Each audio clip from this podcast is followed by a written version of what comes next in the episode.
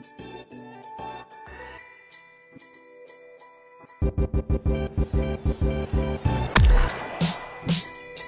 now, the Real Shit Baseball Podcast with your hosts, Drew Wheeler and Tyler Jackson. Hey, hello, and welcome back to another episode of the Real Shit Baseball Podcast, a podcast about deep fantasy baseball leagues, the dynasty fantasy baseball leagues. If you're in one, you're listening to a good podcast because we're talking about a competitive, engrossing, hardcore, bone shattering, spine breaking, and spirit breaking pot. It, it's a great league. We love it. And uh, here to talk are your hosts. Uh, I am Drew Wheeler, the co commissioner of the Real Shit Baseball League, the manager of the Real Shit Philadelphia Phillies, the 2019 Real Shit champion. And with me, as always, is my co host, comrade, cohort, and colleague, Mr. Uh, Mr. Number One, Mr. Still Number One, after one third of the season, the manager of the Real Shit Tampa Bay Rays. It is Mr. Tyler, Big Jack Daddy Jackson. Hey, Tyler, how's it going? What's up, dude? Uh, not very much. Uh, as you know, Tyler, as the guests at home will soon know, got a little bit of a naparoo in before the podcast this week. So I am um, a little more energized, I guess I could say, at least for the moment, than normal. Yeah, you're good to go. I feel good. I feel happy. How do you feel? I'm good. You know, I'm a yeah, I'm a night owl, so I'm like kind of getting my second wind of the day right now. Oh, that's nice. I, you know, I always feel used to feel like I was a night owl, but now, as I've gotten older, I feel like I'm uh, a little bit more of a day person, sort sort of. I mean, I can still I can still rock burn some midnight oil, but have you always been a night owl? Oh yeah, that's I, that's like kind of my thing, man. I've just always like stayed up late and um, you know, sleep in if I can, but if not, I can get up and just be fine. It's it's weird. Very interesting. I like Yeah. that about you, Tyler. I like that about you. Yeah. Well, uh, anyhow, so guys, uh, we're if you're listening to us on uh, on Apple Podcasts, on the Anchor app, on uh, several different places you can hear us. Please be sure to rate us five stars. Uh, please, please, please, because that puts us in the ears of more uh, deep league, deep dynasty league listeners, or just baseball, fantasy baseball listeners in general. We'd love to be heard by more people. So please, uh, please do send us some five star reviews. Uh, send us any uh, comments uh, through Anchor. They have a nice voice messages app. Uh, you can send us a message, and we actually got a message, Tyler, that you listened to and I listened to this week, and uh, we're going to play that for you after our matchup breakdowns uh, here later on in the show. So look forward to that. But we have a great episode planned for you. Tyler has actually come up with a really intriguing segment that we've got for you towards the end of the podcast. If you want to give them a little spoiler, a little sneak preview of that. Well, um, the uh, what, what we're going to call the segment is what's luck got to do with it. Love that. And what we have done, really, uh, Drew did all the, the hard work here. Um, he crunched a bunch of numbers, and um, we're looking at who is the unluckiest teams in the league and who are the luckiest teams in the league when it comes to, um, like, who gets the team that they're playing each week, who gets their best and who gets their worst. And we're going to talk about it. So, Very, very Um, astutely said. And yeah. Tyler, you, you say I, I did the work, and really, that might be you know slightly true, but it is your concept brought to life. So I will give you equal credit there, my friend. oh, thank you. And no, you're welcome, more than welcome. And it's uh, it's going to be fun because we're going to get to see essentially. Uh, well, the goal is to see what teams might have gotten above and beyond what they could have expected seven weeks in. What teams have gotten less than they might should have, I guess, um, at Mhm. least from an, an average perspective, and then who's kind of getting about what they can expect the rest of the way. Right. Um, and I think the results are going to surprise some people. Um, but like we tried to do with our segment a couple weeks ago when we looked at um, team by team stats and how they how you stacked up against every other team, this one, um, I mean, we're not saying that just because you're the luckiest team in the league that you should just sell out because you definitely shouldn't. No. Um, but it might give you an indicator of what's to come. Maybe um, if you're a believer in law of averages, then this is probably something that you want to listen to. Absolutely. And uh, something that I guarantee is going to be a popular point of contention, Tyler, that you and I will probably need to talk out talk about off the air. I just realized, but we should also probably talk about how these things shake out uh, in individual leagues. Because what people may not know at home is we're actually uh, this is week eight. We are currently playing week eight, and that means interleague play has started in the Real Shit League. So we're Right. not AL versus AL, NL versus NL. No, no, no, no. The gates have been torn down, and we are now crossing into unknown territory, my brother. We're playing interleague games, and so how AL teams stack up against other AL and NL teams are important. But looking at the season for the third of it that we've experienced thus far, so I mean, just in terms of the league that we play in, is sort of important as well, I guess. Yeah, that's why we wanted to wait until after the last week of um, before interleague play because the stats that we're looking at are based solely off of um, everybody playing against every team in their league at least one time, and that's it. So this is something that we could revisit later after interleague is over. Yeah, absolutely. It uh, we definitely could do that, and I think that that's uh, that could be kind of fun. I know Yeah. that once uh, you know you you can you told me the idea. I was like, this is great. We'll we'll definitely do that. And then you referenced actually maybe we should wait because interleague play would kind of we should start you know after league play is over. And I love that. That's very very bright on your part. Should expect no less from you. Anyway, let's go ahead and dive right in, Tyler, to one of our trademark parts of the show, and something I always love to hear you uh you exclaim. All right, let's start with top first. top first and deedly do. And uh, we've got some transactions to round up. And guys, uh, he- my man Tyler, he kept true to his word.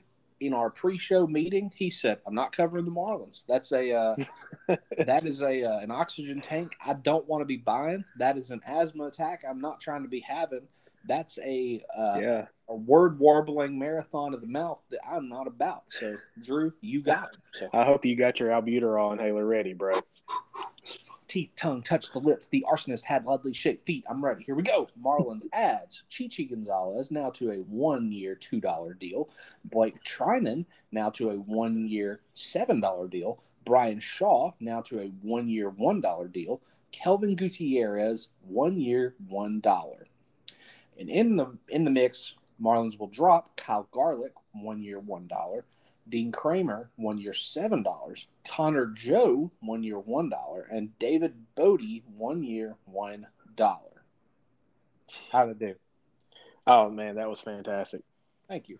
Uh, it's it's nothing compared to the uh, the the verbal veracity that you've had to to spit out in past episodes, but Well, I tried to live up to your lofty standards.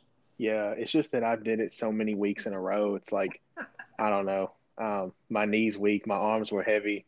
There was No! vomit on my sweater already. Mom's spaghetti, except it was Marlins transactions.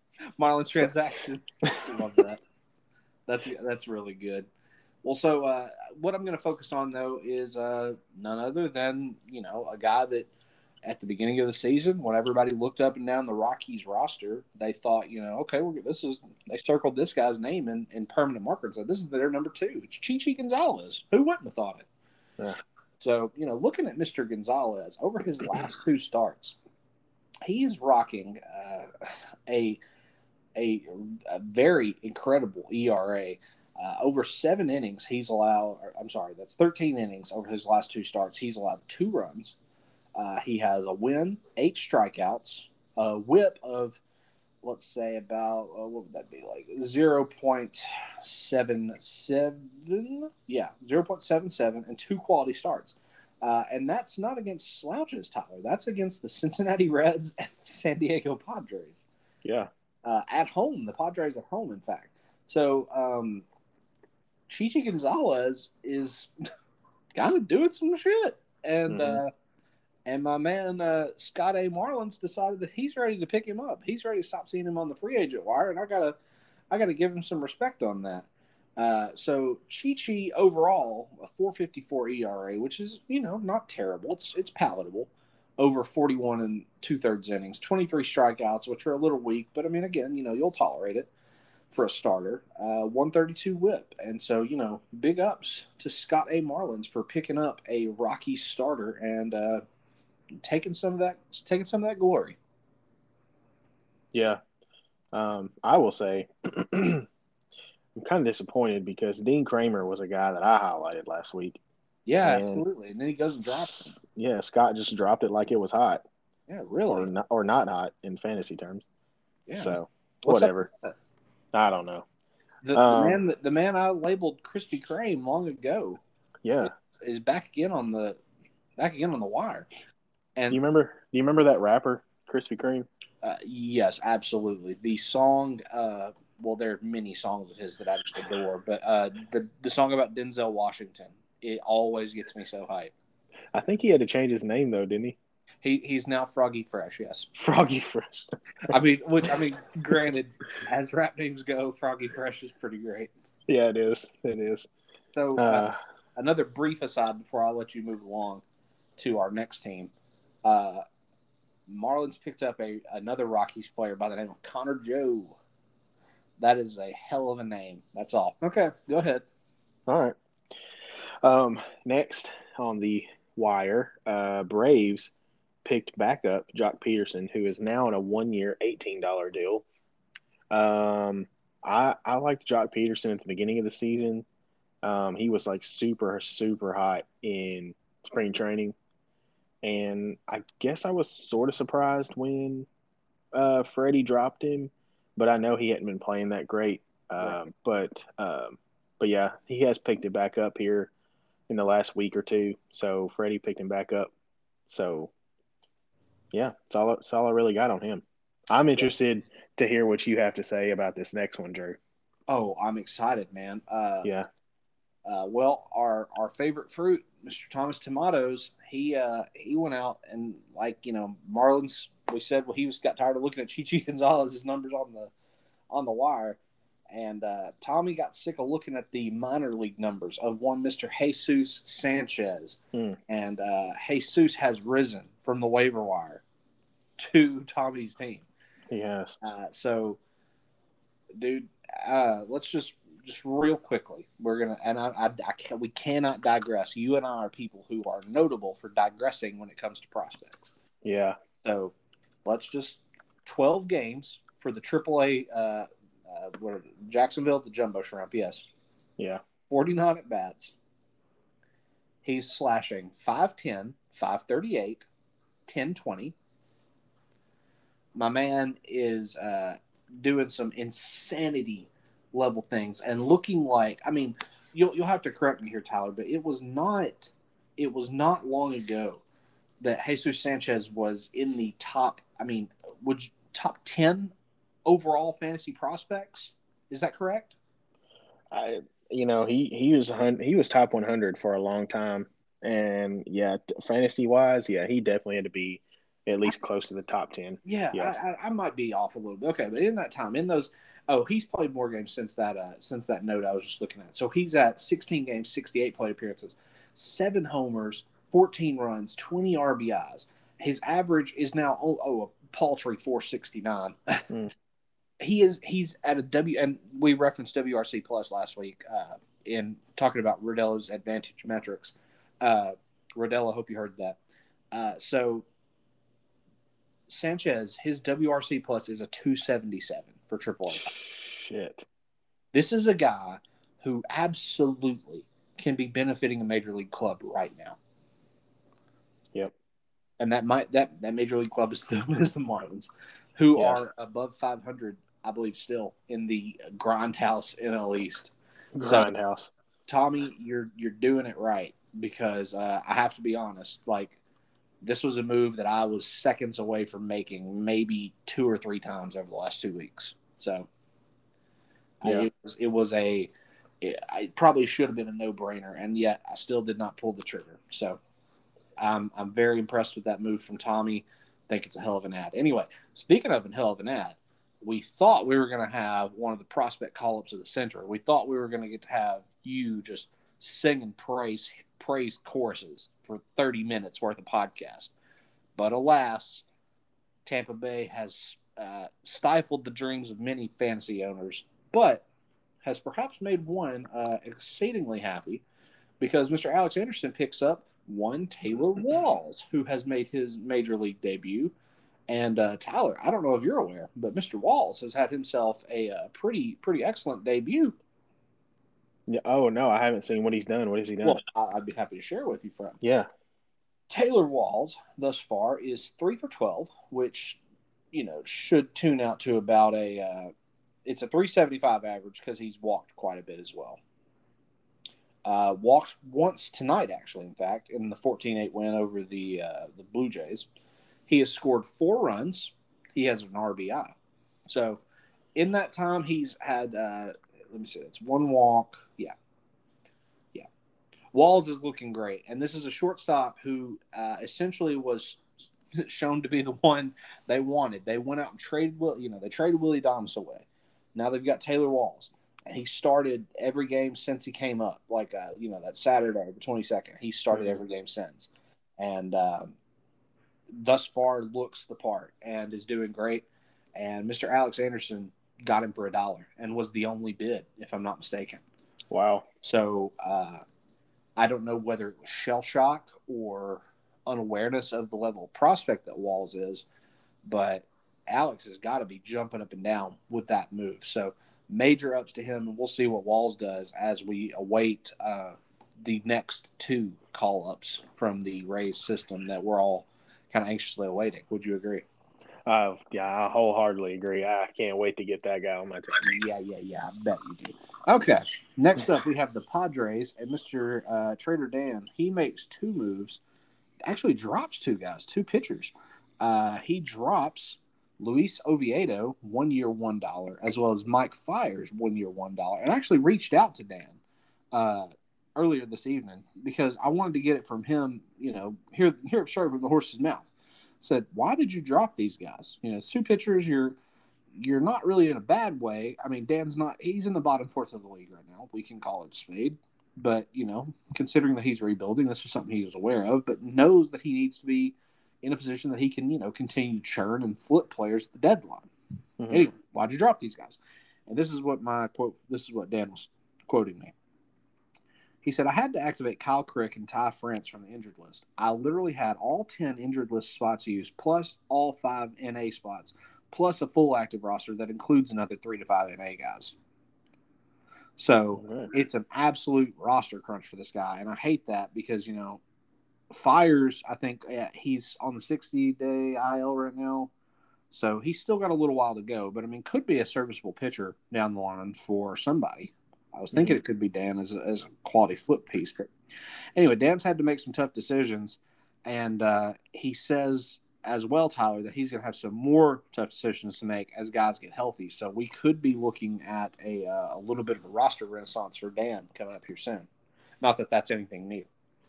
Yeah, I'd be interested to see what he does with that. Absolutely, it'll be interesting to see. Yeah. Uh, prudent managers, prudent managers could take advantage of that should they be interested. I'm gonna start calling him Flipper Dan. Uh oh, like that. Um. Our next move, uh, Rays drops Matt Moore. Um, What the f, Tyler? I mean, a couple reasons here. One, he has not been good this season. Um, What? Two, he got hurt and he's come back and he has no rotation spot. So he'll just randomly get like an inning of work every week. Like it's the weirdest thing right now. How much So- space did I offer you for him at the beginning of the year? I can't remember. Bet you wish you'd have taken it now, don't you? well, you can pick him up now and only give me a dollar back. Or not? Yeah. See, you're welcome. I was doing you a favor. You're right. Thank you, buddy. I appreciate you. Yeah. You're you're welcome. But yeah, uh, really, really no other reason I did it. Um, I just he's just been disappointing, and Inconsistency is worse than bad results, almost in a way. I mean, if when do you play him? When do you give a spot to him if he's not going to play? And then when he does play, he gets toasted or he's he. Right. What, it's just what's the point? yeah, like I'd rather just drop him than leave him in my lineup. And his one inning a week, he gives up two earned runs. You know, so Absolutely, man. Yeah. yeah. So it's- I'm sure he'll get his uh, rotation spot back next week. So that'll that'll be how it goes. Adds to watch list. Maybe. Yeah, yeah. um. So for our next ad, Blue Jays adds Jonathan Schoop, who is now on a one-year, two dollar deal. Yes. Um, I didn't look just real hard into this. I know. Let's see. Schoop John did- really hot. Oh, he has been hot. Okay. Um, Schoop's been hot, and uh, Kyle had him earlier in the year, and yeah, made the move to uh, to add a hot bat. So you got to give him credit. yeah. He played him tonight. I know there were some, quite a few teams that had days off today, so maybe he wanted to, you know, pick him up as a filler. So, Yeah, sure. um, yeah, really nothing to add there on that one. Um, next, Cubs adds two pitchers, Jonathan Stiver, Stiever, on a one-year, one-dollar deal, and puts him in an NA spot. And he adds Dylan Maples on a one-year, one-dollar deal. Um, Dylan Maples has been like rocking out of that Cubs bullpen. Oh yeah. Um, he has been really, really good so far, striking out a ton of people. Um, let me pull up his stats real quick because it has been it's been impressive. I looked earlier. Um, sure. so for the season, he has thrown 15 and two thirds innings, struck out 25, with an ERA of 1.72 and a WHIP of 1.02 out of that Cubs bullpen. Um, I think he could quickly uh, find his way into high leverage situations um, in the future if he keeps pitching like that Sure. and strikes out a lot of people. So yeah, I think that was a good ad. Uh, Stiver, he got called up and pitched one game, I think, for the White Sox earlier in the season. Didn't fare well at all, Mhm. and then got sent back down. But he is one of the White Sox higher ranked prospects. So Sure. um, Within the top ten, I would say for sure. yeah, yeah. So I'm sure Rhodey is is banking on him um, getting called back up this season and Sure. um, going to be able to help out. Uh, next, Tigers with a couple of drops drops uh, Keone Kela on a one year twelve dollar deal, and Reyes Moronta on a one year one dollar deal, and I think that um, Matt he dropped these guys because both of them it looks like they're headed for Tommy John. yeah. Um, Kela has, uh, I don't think he's had Tommy John yet, but he will. And then Moronta looks like he has some kind of partial UCL damage, um, which, I mean, I feel like 95% of pitchers nowadays that you say anything about any kind of UCL damage, it's, it's Tommy John. So, yeah. um, yeah, so neither of these guys are going to be able to help a team this season. So I think Matt just went ahead and decided to cut ties. So, Yeah. It, it's a tough one. You know. hmm Uh, especially Kela, you know, he was supposed to be the Pirates closer this season. well, sure. Or no, no, no, no, he's with the Padres now. Well, he yeah, but I mean, Yeah. you know, after being the Pirates closer, I think you you're on the right track. I mean, but after being that Pirates closer and being with the Padres, you expect him to have a big role in the bullpen. Yeah, It's you know, it never really materialized for the guy with the with the health and with you know the ageless Martin Melancon and you know you have seriously. good across the board in that bullpen. So it's it's it's it's a tough break to say the very least for Matt. Yeah. Well, moving along, the uh, Phillies dropped Logan Allen, uh, one year, two dollar deal. I got a quote from the manager of the Phillies, and he said, uh, "Got too many NA pitchers. Got to make some moves. Got to got to do some stuff, and do some stuff." He did. Uh, let's see. Athletics also drops Sam uh, Hint Hint Hentges Hint Hentges Hint Hentges Hentges Hentges Hentges. I think you said it right. Sam Hentges, one year, one dollar. Uh, so Mr. Hentges is a hint hint jizz hint Hentges is a uh, starter for the Cleveland Not Indians. Uh, made his first official start on the 12th. Athletics picked him up on the 14th. Uh, his start on the 12th, he went four and two thirds with six strikeouts, uh, no ERA. In his next two starts, he has given up uh, a bunch of run skis. Uh, altogether, nine runs over 11 and one third in his three starts. Uh, I'm curious if he's going to get to make a start uh, versus Toronto in a couple days.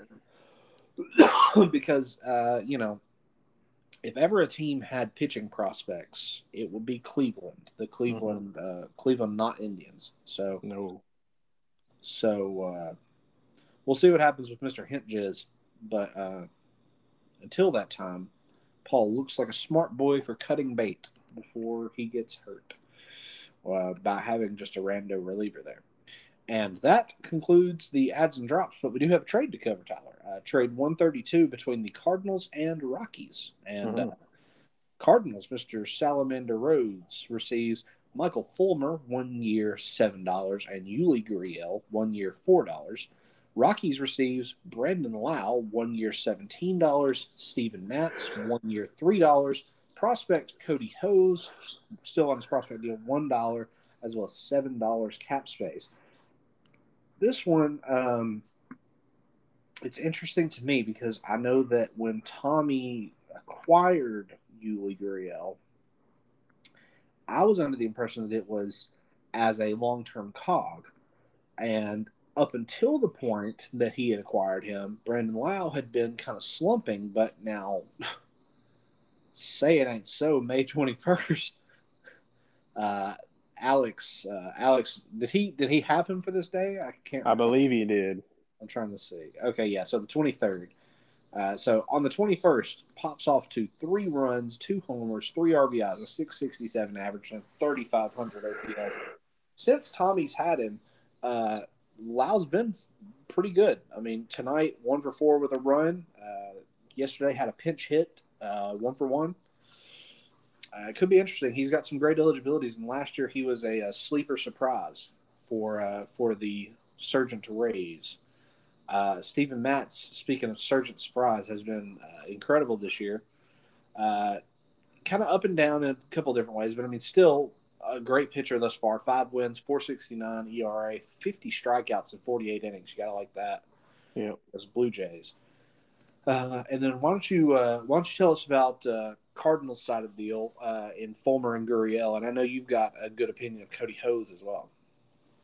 Um, yeah.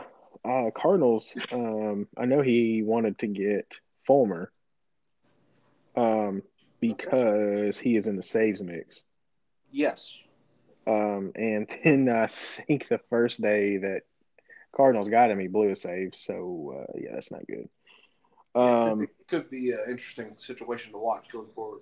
yeah, Gurriel. I mean, he's been a top twenty-five player this season. Oh, he's been great. like out of nowhere. Um, I don't know. Maybe I just have never paid enough attention to um, Gurriel as a fantasy player, but that Oh, surprised I- me. Love Yuli and was so sad that Tommy traded him because I would have loved to have been in the mix on uh, on Yuli. Yeah, um, you know, but I know that the Salamander's been looking for some offense, and Yeah. uh, yeah, I mean, uh, you can't do much better than add a top twenty-five fantasy player. No, So. not at all. Um, Kody Hoese is an interesting piece. Um, he was a late first round pick in the 2019 draft. Yes. um, by the Dodgers, and he was one of the top college bats um, in that draft that season. yes. And I'm surprised that he fell that far, but I really do like I really like him, and Yeah. it looks like that he's gonna be able to play multiple positions, like like every guy that the Dodgers bring up now. Um, looks like he's gonna play some third. Looks like he's gonna play some second and some outfield, and he does have a loud, uh, big boy bat. So Ooh. yeah, I do like um, that that prospect get by by Tommy a lot. Really like him. Definitely. Well, there you have it, and that's the trade. Uh, the trade we've had go down. Oh, uh, we also had another trade. I, I made a trade with old uh, Clay. Oh, Dad Gummit, you did, Tyler. I haven't posted that. I'm so sorry. No, you're good, man.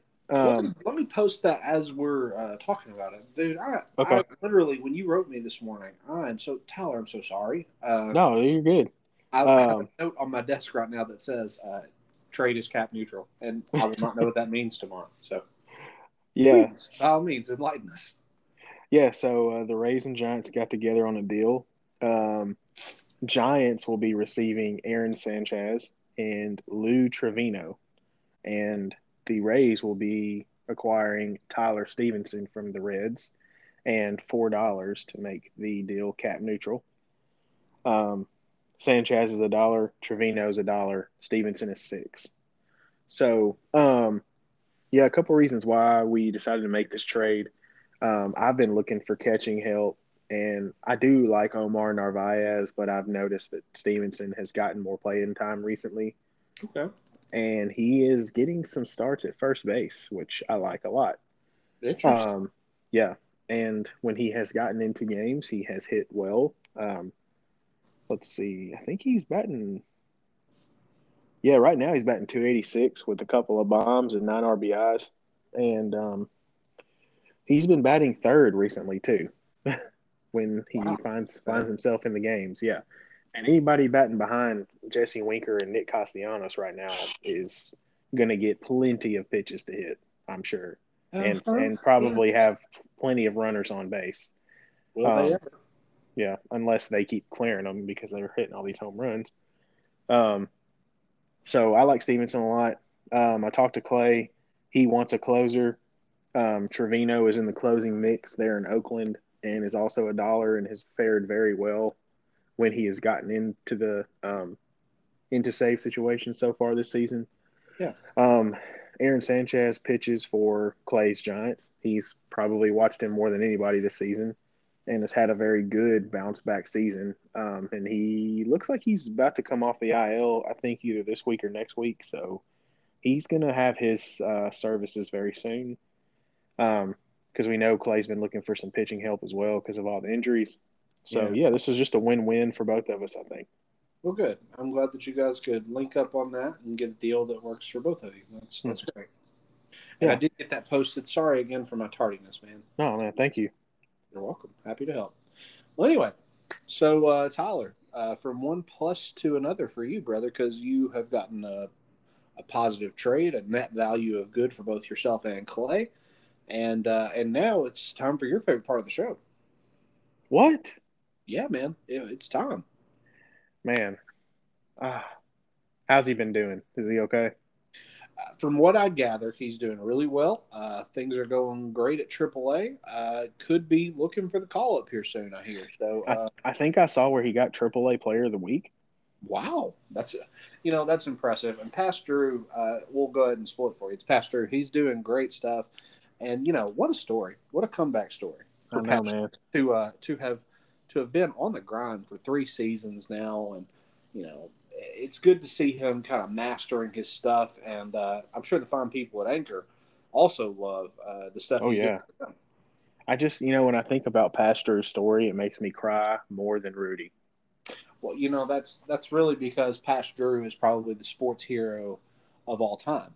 Rudy is just some chump. So you know, I, I agree wholeheartedly. So that's uh, that's just simple facts. So I hate to hear it. Sorry, Rudy. Um, well, yeah. So if you want, I'll just go ahead and close out this segment for us. Make make it happen, baby. Pastor Drew, please come and bless us with your spirit this week.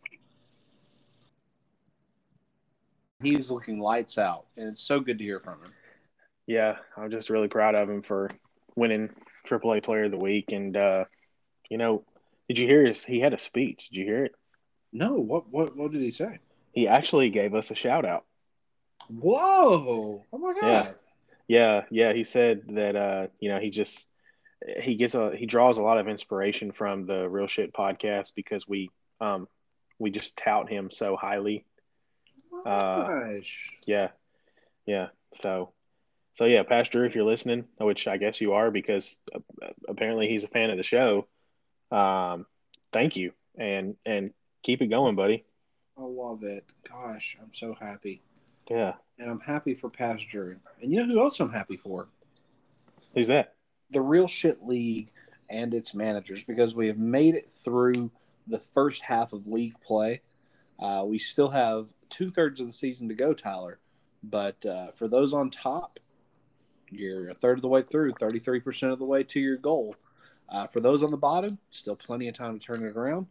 But yet, strange waters are ahead because interleague play is ahead. It's Yup. uh, it's it's uh, it's nigh. The time is nigh for interleague play. So we have got week seven to look at, and that's the final week of league play before we dive into those treacherous interleague waters. And uh, as such, Tyler, we have got matchup breakdowns to cover. And in our first matchup, uh, we see Blue Jays take on Astros. Now, uh, eagle eared listeners will know this is a rematch of sorts, a kind of a rivalry game, at least, because the Blue Jays and the Royals, who uh, Astros uh, took over the franchise for, uh, they that was the championship match to two straight seasons uh, finales in 2015 and 16, if I'm not Mhm. mistaken. Or yeah, yeah, that's right. It's 15 16. I believe. Yeah.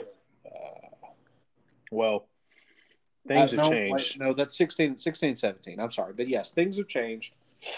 Uh, many things have changed, in fact, between these teams. And the the winner of the matchup, Blue Jays, uh, to the tune of 8 to 4 over the Astros. And Tyler, tell us about the uh, the former two time champion Blue Jays, Don, Johnny Darkside. What did his Yeah. team do good? This, uh, well, what Blue Jays does good is hit the ball really hard and really far. And he did that again this week. Um, couple of guys to note. Um, let's see, gosh, Max Muncy just destroyed baseballs this week, uh, to a tune of uh, 476 average, a Gee. 1434 OPS, and two home runs, and chipped in a stolen base. So. Hmm. That was nice. To talk about putting it into maximum overdrive because I know he had to do that to steal that base Oh, absolutely. because he is not a um, fleet of foot. um, Indeed. unfortunately, that was uh, John's only stolen base, but that was the only offensive category that he did not win this week. Um, won everything else pretty handedly. Um, his pitching also got it done. One wins, saves, and strikeouts. Um, but you know, I look at this and it was, I think it was like seven to five or seven to four, and then at the very end there, John was able to pull out another point. Um, but I think that this matchup was actually a little closer than John would have liked it to have been. I think you may be right. Uh, looking at, and I know, I know we'll probably dip back and forth, but looking at at, at Astros team, uh, he had some some very strong pitching performances, and it was near identical performances, as a matter of fact, from Charlie Morton, Robbie Ray, Chris Bassitt, and Aaron Civale.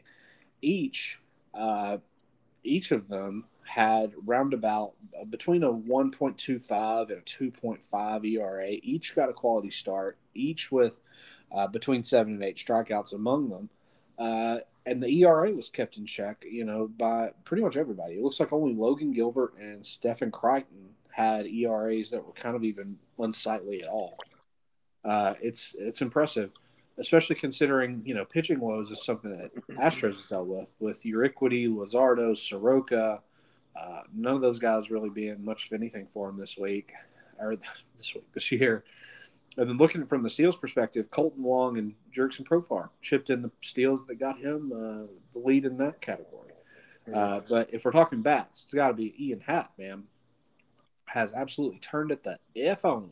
Uh, over the week, five runs, three homers, five RBIs, a 320 average, 1153 OPS. Uh, really doing some big stuff, uh, especially with like uh, with Juan Soto just kind of coming back uh, into action. He's he's without Corey Seager. Uh, the continued kind of uh, slow plod for Christian Yelich. Hmm. Uh, you know, big stuff for me and Happ is certainly what Astros wants to see. Um, I would wager to say that maybe, uh, you know, I don't, I don't know if Astros' pitching staff has pitched that well collectively all season. I don't So maybe Blue Jays has just got a little unlucky this week. Interesting you bring that up. We may Hmm. have to look into it. We might have to. Might have to do that. So as of right now, going into interleague play, I think uh, Astros is one team that I could absolutely highlight as needing a strong interleague slate, or else, uh, well, uh, hmm, let me pose this question to you, Tyler: Who would it be more unfortunate for if Astros were to be a seller? Would it be more unfortunate for Astros to have not been in the mix, or is it more unfortunate for the rest of the league that Astros is one of the selling teams? I don't know if you could actually ever categorize him as a selling team. because you have to be involved in discussion and involved in the league to be a seller. Exactly. Very good. Well, yeah. Alas, poor Yorick, we we knew him. So let's move along. We have more matchups to discuss, and Tyler, the next one's going to certainly put a tingle in your dingle, my friend, because the number one overall Rays, winners do what winners do, and they smushed the Athletics of all teams in a resounding rout, twelve to nothing. Uh, what the hell happened here? Did Paul have something sour to say about your loved ones? What what the hell went down? Um, he he did not have anything sour to say. Uh, he actually texted me yesterday, and um, all he said was, "This hurts." I bet. And I said, "I'm sorry, my team is just really hot." And he said, "Yeah, I noticed." And that was that. so, um, yeah, I noticed is a very Paul thing to say. Yeah, yeah. So I mean, it's not like I don't, you know, Paul's pitching staff. Uh, you know, ERA was kind of inflated a little bit. Um, you know, usually don't see four over four for him, and Nope. then the batting average and OPS was disappointing. But I mean, other than that, I, I really didn't think that Paul had just a terrible week. I think I just, I just had a better week all the all the way around. So I mean, uh, you look at things like I mean, you referenced Yawa saves, wins, stolen bases, quality starts, WHIP. I mean, those things were all relatively close, and I mean, you know, it's just you. You right now, your team has got a foot kind of, uh, I guess, pedal to the metal is the best way to say it. Like firmly planted on the gas pedal. Uh, yeah, and just praying nobody throws a blue shell your way because Right. It's just not going to be as fun when they when they quit doing what they're doing. And I know it's not going to last all season, but it is fun right now. It is fun, and I, I applaud you for for realizing that, and I'm also applauding you for uh, for your team because they've done amazingly. And Tyler, we have to talk about the man of the hour, Adolis Garcia. This is a guy who is an absolute uh, gem, plucked from the jaws of obscurity to now a top 20 player. Uh, so says Yahoo. Uh, Mr. Adolis Garcia, uh, over the week, a uh, you know piddly numbers five runs four homers 11 rbis two stolen bases a 300 average 1033 ops and his partner in crime who else but Randy Arozarena nine runs three homers eight rbis one stolen base a 345 average and an 1148 ops it's like it's it's like one of your guys is amazing one week, and then they just say, okay, who who wants to be the best player in baseball this week? And they everyone raises their hand, and they kind of just eeny meeny miny mo and choose uh, one of their teammates to become great. So I'm gonna say in before Brandon Rogers is the best player in baseball in two weeks. So I hope you're right. I hope you're right because he's a dollar. That would be great. I hope that I'm wrong at least for the next week, but we'll get to that in a little bit. We will. From Um, the pitching perspective, buddy, too, uh, Rodon with a 13 strikeout game, Cole with a 14 strikeout game, Scherzer eight. Uh, we got to talk about Kluber with a hellacious no hitter. yeah, that was awesome. It was, I, I hate that he didn't get that perfect game though. yeah, that's a real kick in the nuts, man. Yep. Kluber's a great guy, a great pitcher and a, good dude. He's fun to watch, and with the Yankees particularly, you know, I know that we. Uh, you and I, as well as me and several people, talked about Kluber in the off seasons. How the Yankees just kind of feels like an odd but good fit for him. So, like him there, and I'm glad that he had his brush with history. I think that he could very well do it again. But on the flip side, man, uh, Joe Musgrove, Yeah.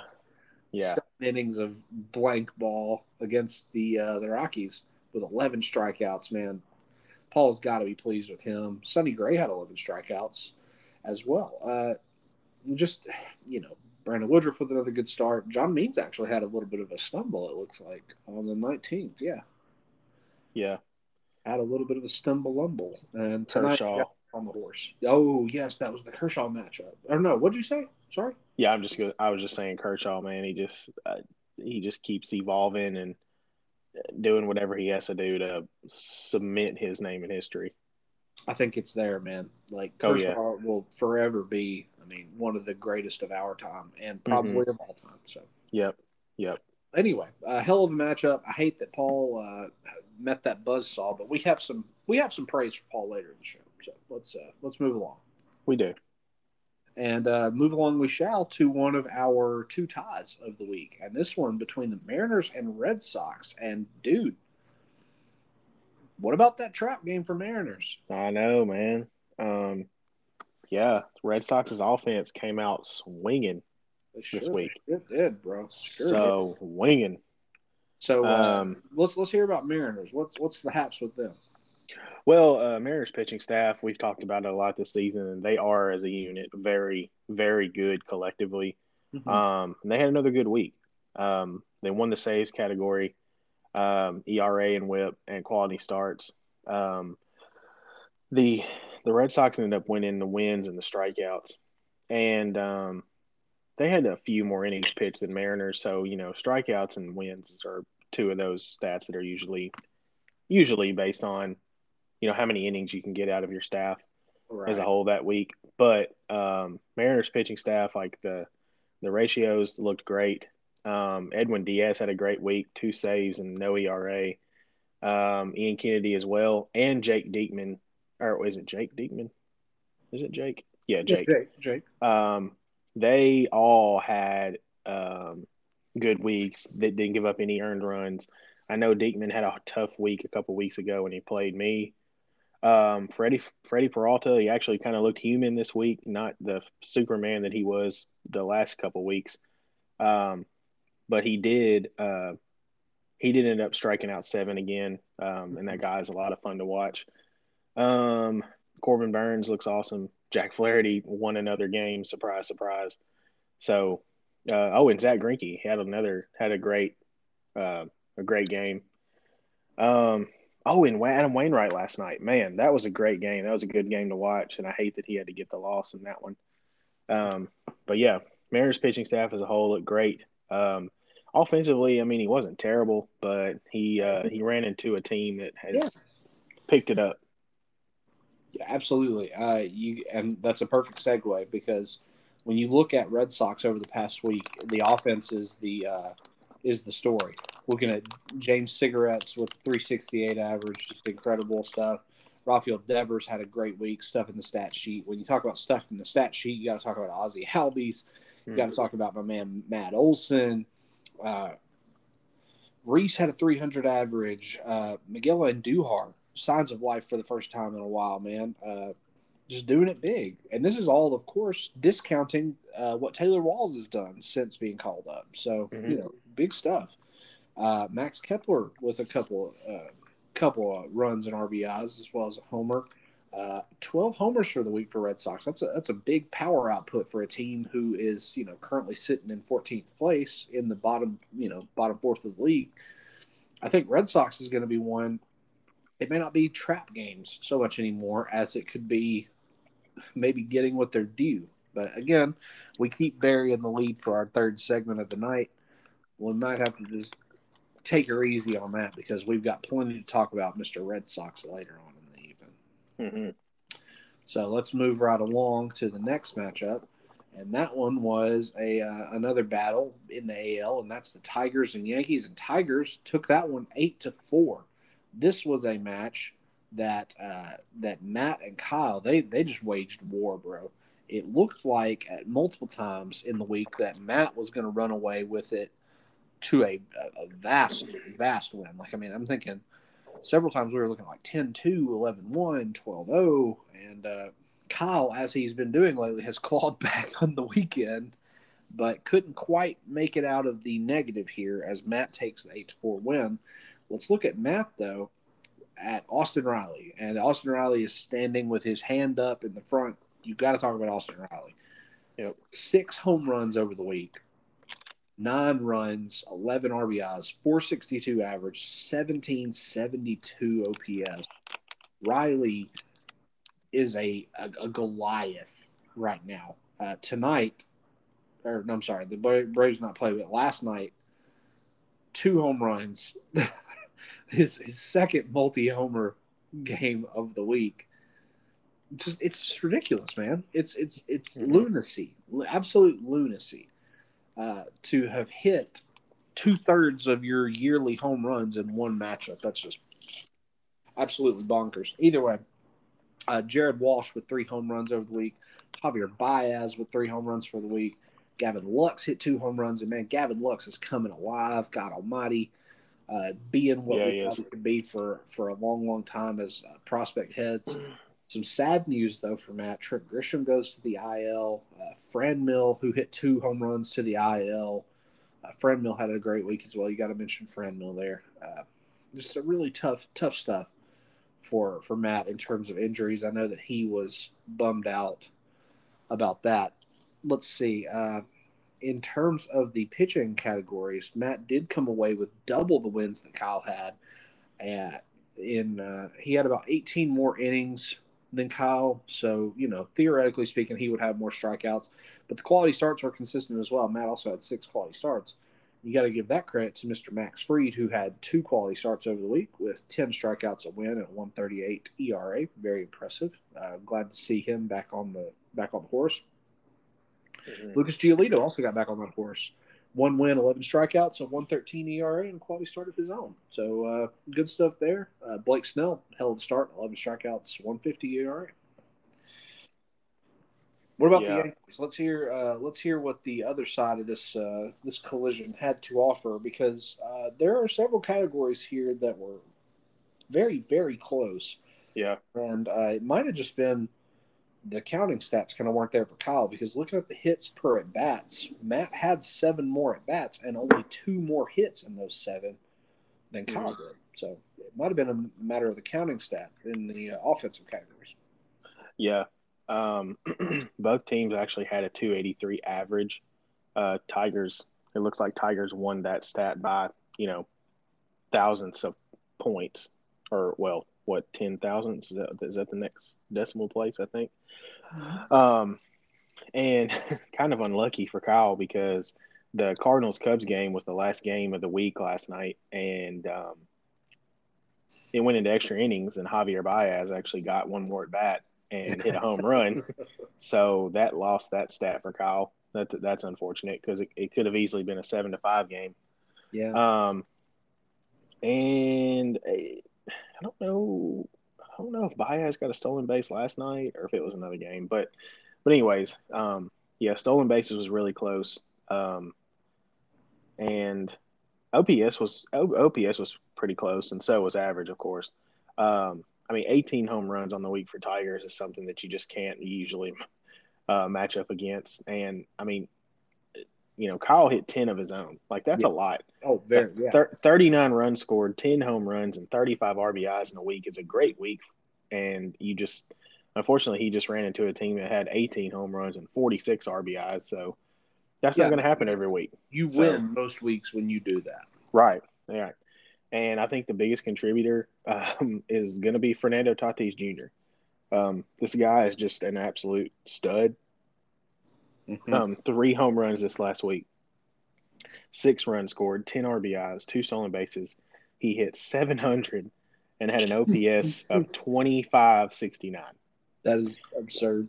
And this guy is the fifth ranked player in Yahoo. And I, I don't know how many games he's missed this season, but it's been quite a bit. Oh yeah, he's had two stints on the IL. Uh, yeah, knock on wood, you know, obviously. Yeah.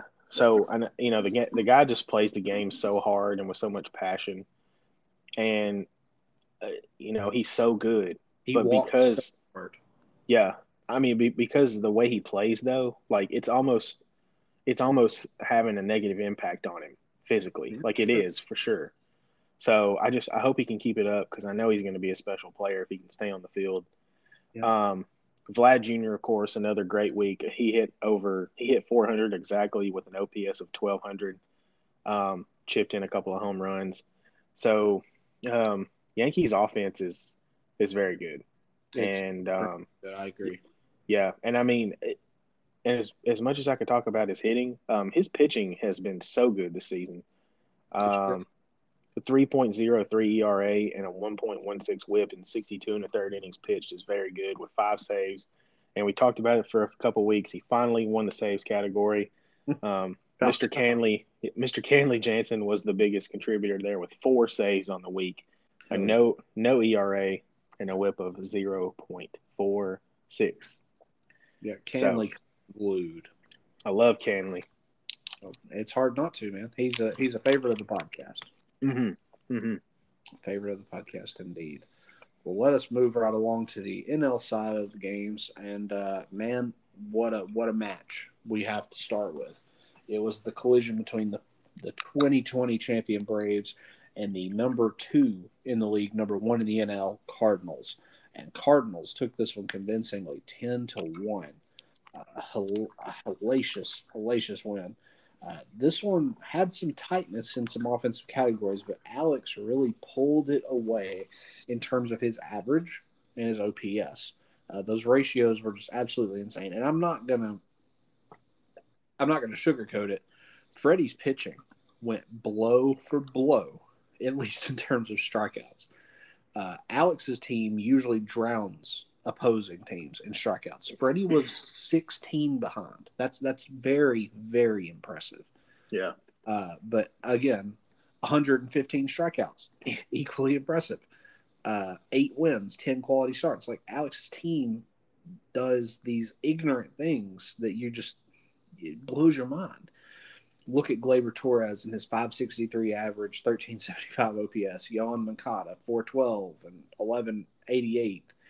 Uh, Jorge uh, Jose Rojas 375 and a 912. Uh, Xander Bogaerts 350 941. Sean Murphy 353 average. I mean, the average is just so otherworldly that guys like you know Avisail Garcia hitting zero nine you know point oh nine one. It doesn't matter. Alex is still at 274 on the week. Mm-hmm. That's admirable. You know, Yadier Alvarez, he can strike out more than normal. Still drive in runs and score his share of runs, but you know, if his average is 143, we're fine. Right. Just just incredible. And then we move down to uh to the pitching, and I, I would like, if I can, real quick, to just wax a little poetic about Zack Wheeler. Um, I saw a statistic that said Wheeler is the first Phillies pitcher since Roy Halladay to essentially be pitching at the level that he is. And uh, big shout to him because, as you may know, Roy Halladay is my all time favorite player.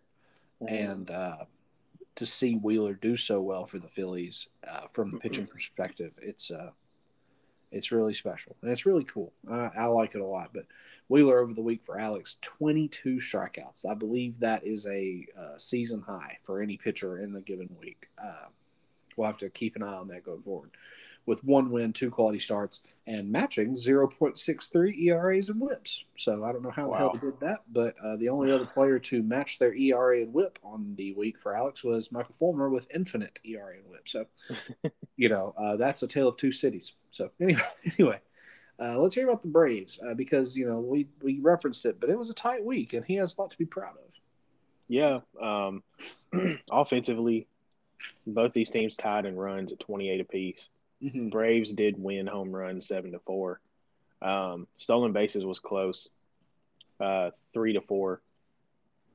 Um, the one the one stat the Braves did take were home runs, and we always have to talk about Ronald Acuna Jr.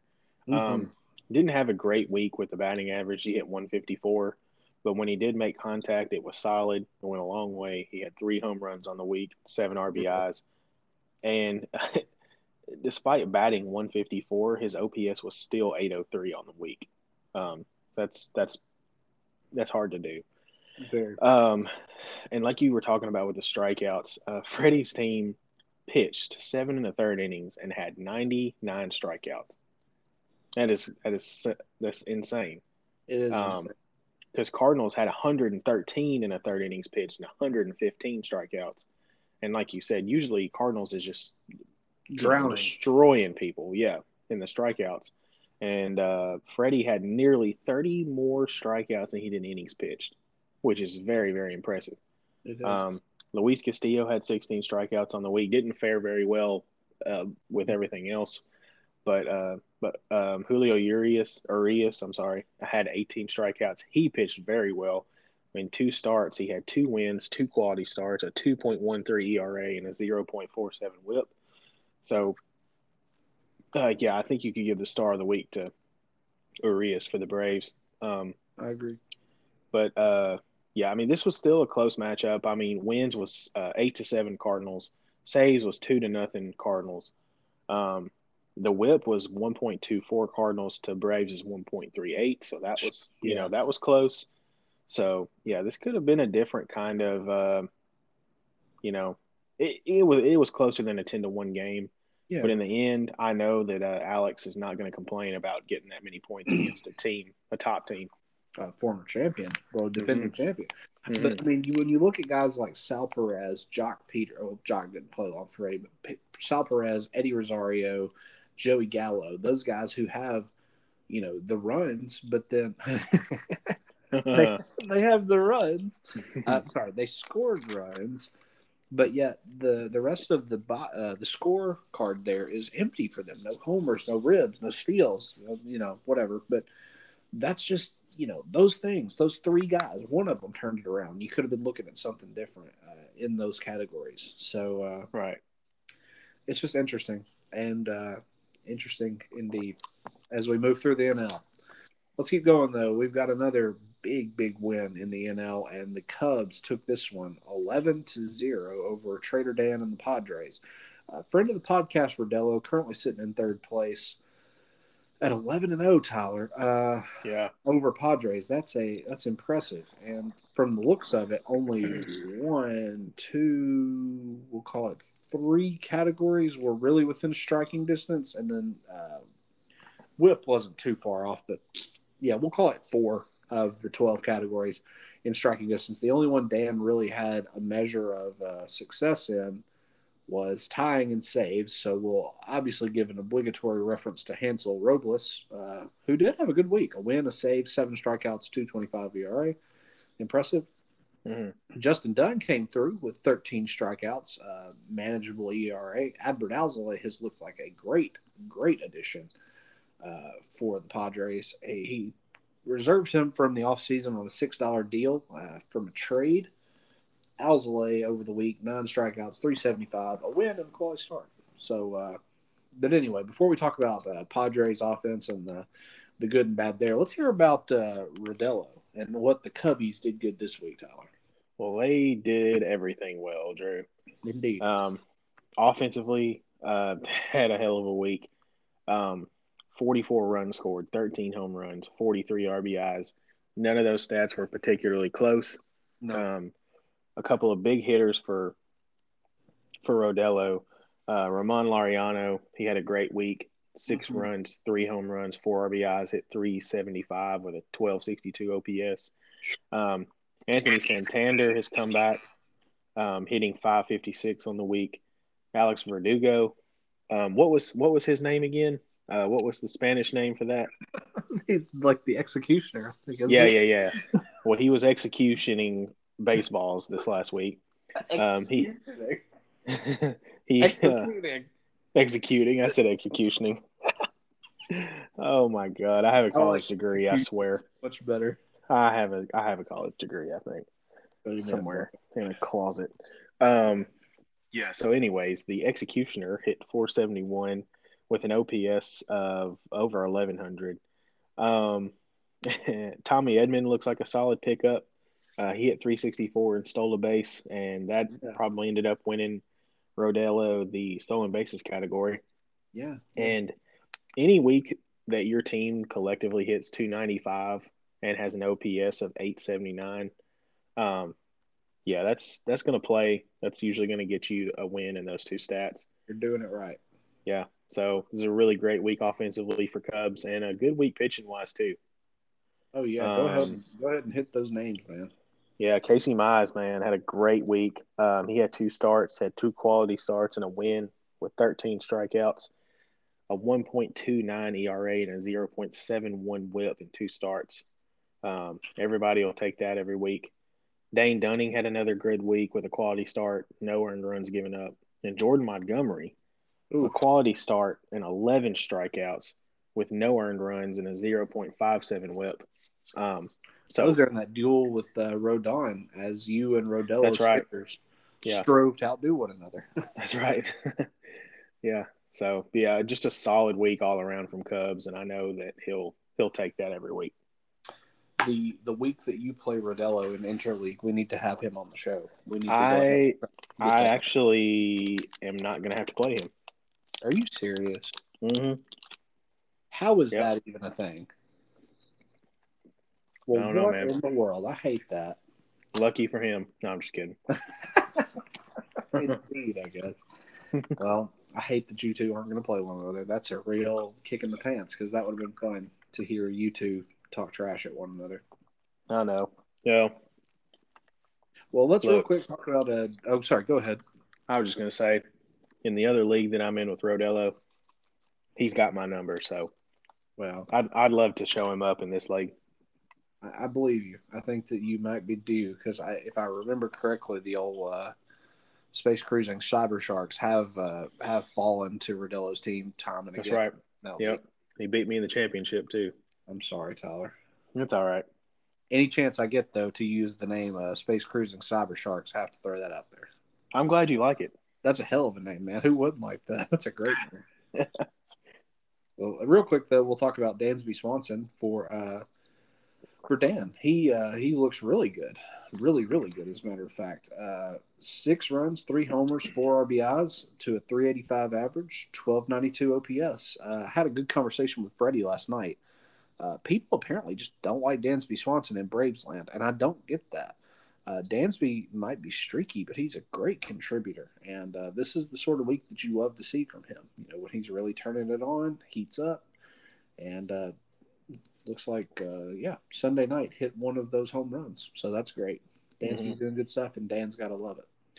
Uh, Mike Yastrzemski had a couple runs, a couple ribs as well. So uh, Dan's, you know, he's got some pieces that people could use as we're moving forward uh, into the into the mystic of interleague play.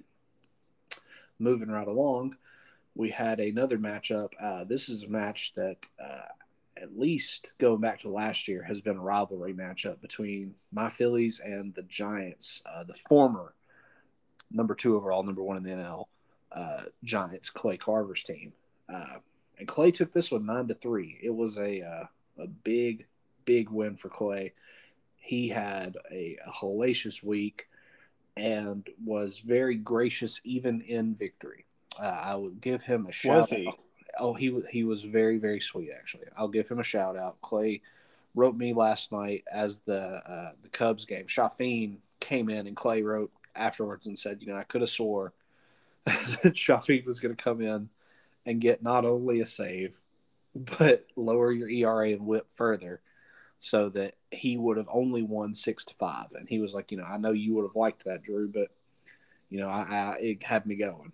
And he told me it was a great week and appreciated it. And it, it was very, very great, graceful. And I appreciated that out of Clay a lot uh, because I, anybody that knows me knows I hate losing so, so much. Uh, so that makes it marginally. I still hate it, but it makes it marginally better. Right. Anyway, uh, let me talk about Clay's team real quick, and then you can talk about uh, the Phils if you'd like. Uh, and to start on Clay's team, you really have to go no further than Jesse Winker and Nick Castellanos. His pair of Reds bats are absolutely insane level stupid. Uh, the pair of them 12 runs, 8 home runs, 12 RBIs, between them hitting roundabout 465 with about a 1500 OPS. It's stupid. I mean, just stupid. Winker on the week with six home runs hit more than my entire team Jeez. uh, alone. Winker alone hit more than my entire team. Uh, Freddie Galvis, six runs, two home runs. Freddie Freddie Galvis, two home runs. Can I say that again? Freddie Galvis. Who? Freddie Galvis, two home runs, uh, four RBIs. Mark Canha uh, doing great stuff in Oakland. Another another great player Clay's got on his at his disposal. Uh, just just a hell of a week, man. Clay hit 293 with a 959 OPS. on the week. That's just just stupid, man. Like like you said, that'll play and win every week. And this is against a team I, of my own that I pride on being built on average. And it's just it's disappointing. It's very disappointing. Mm-hmm. So, uh, anyhow, moving on though to the pitching for Clay, Yu Darvish and Trevor Bauer, both incredible. And I mean, we say it time and time and time and time and time and time again. But uh, between the two of those, you had three wins, 26 strikeouts, uh, a 0.32 ERA, about a 0.84 whip, and three quality starts. Just absolutely ridiculous. Uh, meanwhile, Jordan Lyles had his best start of the year. A win, eight strikeouts, 375 ERA with quality start as well. And Brady Singer, uh, in his first foray into the starting line, uh, starting rotation rather, a win and six strikeouts and a 426 ERA with a quality start. So impressive stuff for Clay. And uh, the only save of the week to Mr. Pete Fairbanks. Big ups to Pete for getting it done in the saves. Petey, Petey boy. Pete boy gets it done in the saves category. Well, I know you're disappointed, but this um, this could have been a lot different if just a couple of things had gone your way. Um, it was it was a nine to three Giants win. He won ERA four point two nine to four point three two, and he Yeah. won WHIP one point three seven to one point three nine. Mm-hmm, mm-hmm. So, uh, yeah, and like you said, there was only one save this week, and Giants got it. And um, and you have a very good closer in Ryan Pressly. Yeah. So, um, this could have been a different kind of matchup. I mean, just think about it like one relief pitcher giving up one less earned run and a couple of base runners. I mean, that's the difference here. And um, it could have easily been a seven to five Giants win or a six to six tie. So I don't think you have anything to hang your head on. Um, I know that next time you play Giants, your team will come ready to play. That's for sure. I sure. Um, five home runs from your team is just you know it just doesn't happen either. And um, I mean you you know I think you just got some guys that I guess you could you could be disappointed about. I mean Correa didn't hit a home run. Um, Jose Abreu, I feel like he hits three or four home runs a week. He only hit one. Um, you actually didn't play half the week. He uh he only came I think he only played in the weekend series against the Yankees. He really, was he? What's wrong with him? Uh, Lord, I was so happy to have him back. I didn't think anything about it. It was the ankle injury. Ankle. Oh, okay. Um, positive note though, Akil Baddoo looks like he's back. Yeah, uh, Um, Baddoo was my highest player of the week for sure, and Yeah. that's only in like super li- like I think he only played officially in two games on the week, and then had a pinch running their pitch hit still walking a stolen base. That's right. Uh, man, I'll tell you the way that managers do guys that are hot just drives me nuts. But Yeah. I mean, yeah. Baddoo is so young and so so good. I love watching him play. Mhm. Uh, And you know Nelson Cruz was hurt a lot of the week too, so that that hurt. four straight games without Nelson Cruz. Right. A week So- with Mike Trout. Uh, Yep. Wilson Ramos, building up. Yeah, yeah. he's hurt now. Um, Cavan Biggio is hurt. Mhm. So, um, yeah, It- like you said, like like we talked about earlier in the in the episode, this is only a third of the way through the season so far. yeah. So, you know, you've got time to get healthy and get some of your guys back on track. So, I, I- I but- hope they do. Hope they do. but but on the flip side, this was an impressive win for Giants, just like um, the week before. So, so yeah, I mean that that National League, man. I've been I've been saying the the top half of the National League is just lit AF. Absolutely. Absolutely. And we got to see it firsthand. Clay, thanks for the good matchup, buddy. And uh, uh, actually, we've got a, uh, a call, a call in, a message that we're going to listen to here in a minute uh, from a friend of Clay's who called into the show. So get ready for it. Oh, Yeah. okay.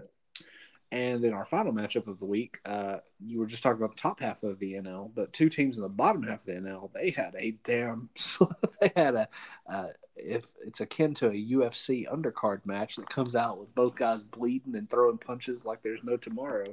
hmm Marlins and Rockies went to a six-six tie. So, Tyler, uh, this is one that I think we touted as being kind of having heavy implications to the prospect draft. But these guys were like, you know, to hell with that. We're going for now, motherfucker. And, And uh, we and we're just gonna tie, not help anybody. three, yeah, exactly. um, Uh, a couple of uh, surprising things here. Marlins, first of all, hit ten home runs. Uh, Yeah, that man. that might be a season high for him.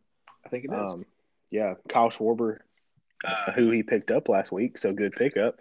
yeah, Three really. home runs and a 280 uh, average for him. Um, but it's weird because Marlins has such a good batting average every week, and he only hit 202 this week. It's strange, isn't it? It's it's like picking up a guy that has power but not batting average had a negative effect on your batting average. crazy how that works, isn't it? Yeah, weird. Um, but yeah, OPS was also uh, poor for Marlins at 654. Uh, Rockies beat him in both those categories very soundly. Um, but yeah, 10 home runs and 29 runs scored for Marlins team. Um, he only he only lost uh, RBIs by two, and then on the pitching side of things, it was a very even matchup both ways. Um, Marlins just barely got over the uh, innings threshold, actually at 43 and two thirds innings, Yeah. um, but still was able to get five wins and three quality starts and win both of those categories, and um, had 51 strikeouts in 43 innings. So um, that was a good week for him. Uh, Taylor Rogers, of course, is the man still, and uh, let's see, Aroldis Chapman had a good week, but finally gave up an earned run. So something that I didn't know if I was going to see this season. How So- disappointing. I know, I know. So what you got for Rockies? Well, for Rockies, uh, you referenced, man, the average and OPS had another incredible week for an NL team 294, 798. And uh, for those categories, you got to look no further than Jake Cronenworth, Amed Rosario, uh, Mr. Brandon Lowe made his presence known with his one pinch hit. And then you got guys like uh, Yuli Gurriel and Anthony Rizzo, who he got uh, some good from in their swan songs with the team. Uh, looking at Jake Cronenworth, I think what we're seeing is a guy develop into stardom. And we saw this last year with uh, Blue Jays and then traded over the offseason. So he's a $6 contract. Jake Cronenworth, a utility knife for the Padres, looks to be a great player. Uh, Eduardo Escobar, uh, similarly, has turned it on uh, over the week. Three home runs, uh, just really skyrocketing up the up the Yahoo ranks. Eight RBIs, four runs, 310 average. Very impressive. Amed Rosario hit 417 over the week. David Peralta hit 320. Uh, Brandon Lowe, like we said, in his one pinch hit, uh, that's a thousand average. That'll play. Uh, Yuli, uh, Tommy had seven RBIs from Yuli before he departed. Uh, I realized earlier that I referenced um, I referenced a young pitcher for uh, for Giants, Singer, uh, having his first foray into the rotation, and Kris Bubic, as well as kind of just kind of getting his feet wet with uh, rotation work, and had a great start. Uh, actually, two starts. Pitched 11 innings, seven strikeouts, and had uh, oh gosh, I can't see it. Where to go? A 164 ERA. That's very impressive. Uh, JP Feyereisen picked up a save on the week after a trade to Tampa Bay midweek. Uh, let's see. Tommy's relief core, uh, yeah, up and down. You see some solid names like Amir Garrett came through a good week. Cole Sulser had a, go- a great week. Five strikeouts, nothing going. Minuscule uh, whip. Milo Pagan with a strong week. Uh, Edgar Santana had a good week. Really, Lucas Sims kind of got blown up a little bit. Sam Coonrod had a little bit of trouble. I mean, otherwise, the relief core is really strong for Tommy. And that's not to mention Michael Fulmer's two saves and uh, three strikeouts before he went to the Cardinals. So Tommy's got a lot to hang his hat on. And I think if guys like Kirilloff, Cronenworth, uh, Escobar, Lowe can keep it up, and then if guys like Kyle Lewis can come around a little more, and we can see Jesus Sanchez come up, then Tommy Mhm. may have some shit to say in the th- second, third, uh, second and third trimesters of the season. Trimesters. Yeah, I could not think of another time-oriented uh, split three-way word, so we're gonna go with trimesters before we birth a champion. That was like that? perfect. Yes. Thank you, baby. I try my best.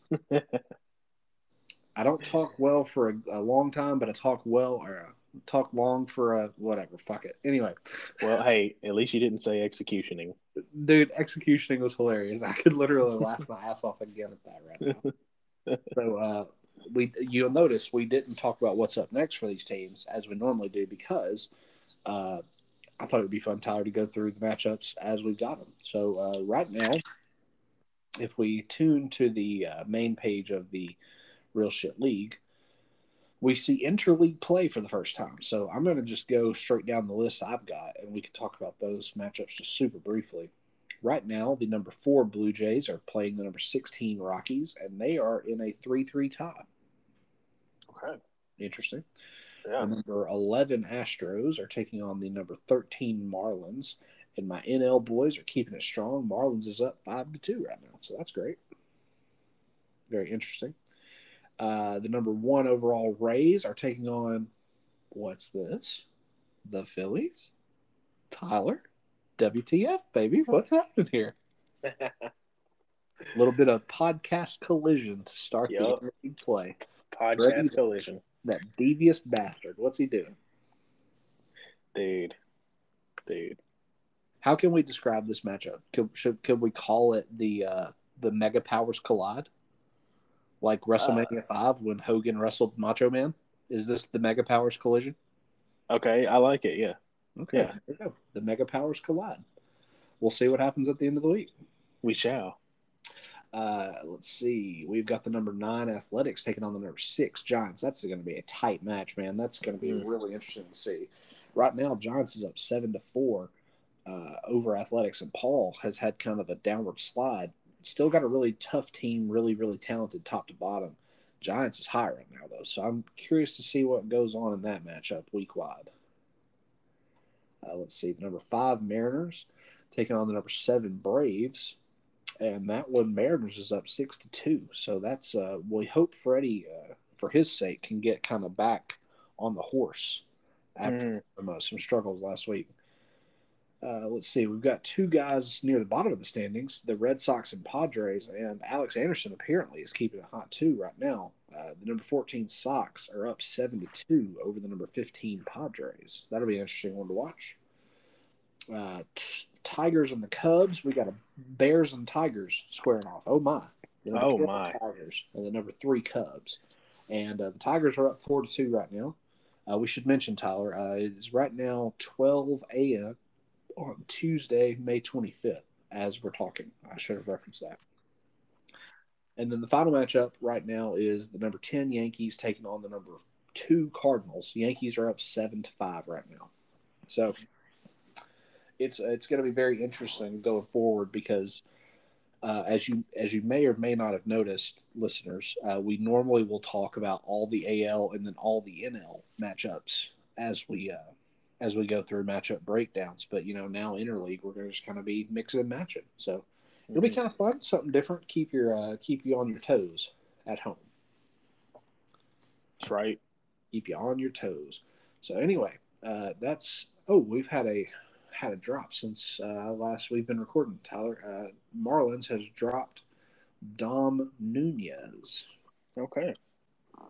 Don't really Surprise, surprise. Mr. Nunez, but Marlins is making moves, and who is surprised? Not a soul in the world. So, uh, happy Tuesday, Tyler. May twenty fifth. Happy Tuesday. Happy Tuesday.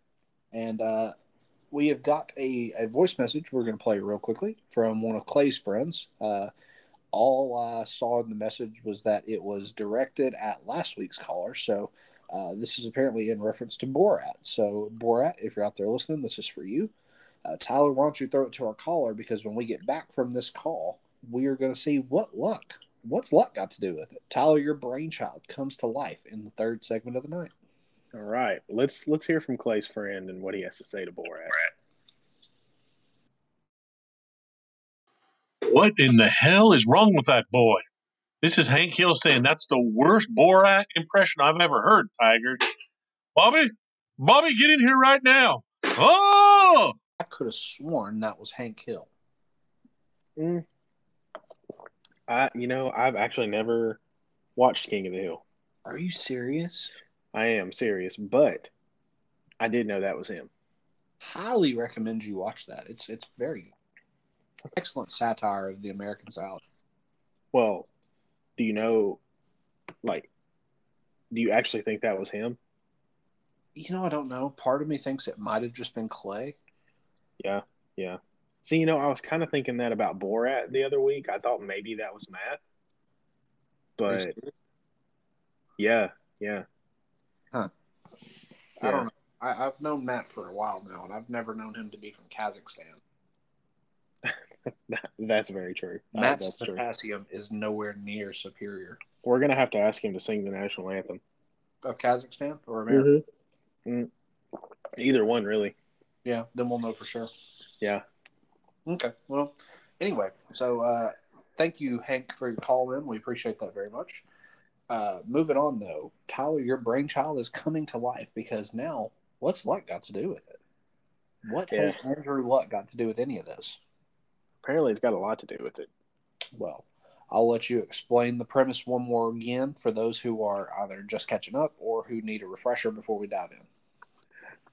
So what we did was we took, um, we looked at every every week of every matchups. I mean, every matchup of every week so far. We took all the stats, and like we looked at, say, we looked at Rays, and we looked at every stat that's been accumulated against Rays every week so far. So seven weeks worth, all against the same um, league. So all of the matchups in the AL um, the Rays have played every single team in that league at least once so far this season. And we looked at all the stats accumulated against him, pitted that against every other team, and how those rank. And so, um, just to throw out a couple of things, just real quick, um, looking at the Rays, um, there have been 231 runs scored against Rays this season.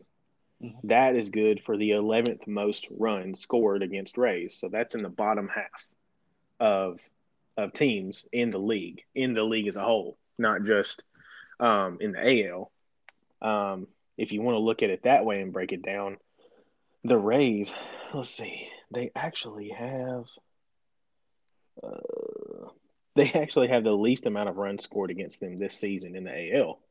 So um, if you want to coin it that way in terms of runs, the Rays have been lucky. They've been very lucky in AL play. So does that make sense, Drew? It makes total sense. Absolutely. And uh, Yeah. I'm curious if uh, if folks if they would be a little more. Uh, I guess what I'm trying to say is, if you guys would like to see this data as we are seeing it, just shoot me a message. I'd be happy to uh, link you to the spreadsheet. So, um, so how do you want to tackle this, Drew? Do you want to talk about who the most unlucky teams are in real shit first, or do you want to go with the most lucky? I think we should talk about what teams are the most lucky thus far. Um, Okay. I, I should say as well that the way that we've gone about this is my old favorite uh, aggregate ranking. So, as Tyler was alluding to, uh, we t- tabulated all the runs against every team, all the home runs, all the different stats against every team. And I ranked them in terms of which would be the worst to best. Obviously, if a team is having the most runs scored against them, they are the most unlucky, which would mean, again, as you referenced earlier, if you're a believer in the law of averages, you could expect a little bit better fortunes going forward. So, Mhm. uh, So I would like I would like to note, yes, please. and I think it's important thing to note that just a there's a, a slight spoiler. I won't give any teams away, but numbers one through seven of our most unlucky teams are AL teams, yes. and numbers one through seven of the most lucky teams are NL teams. Mm-hmm. Um, so I think that that says more about like the respective leagues, the I- AL and the NL. So I, I, I think that the easiest way to look at this would be if you want to look at it league by league, is to think of it as like, you know, um, our top our top most unlucky team is going to be in the AL. So obviously, they're the most unlucky team overall and in the AL. Yeah. Whereas um, our team that is actually right in the middle in terms of of luck, which we termed as just normal luck, so nothing really of note here. Um, but the most unlucky team in the NL is our number eight unlucky team overall. So they're right in the middle. Yes. So does that make sense? precisely, and you Okay. you hit the nail on the head.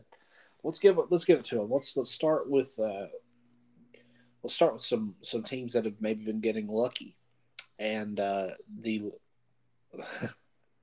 the luckiest team thus far in the league, according to these statistics, is our defending champion, the Braves.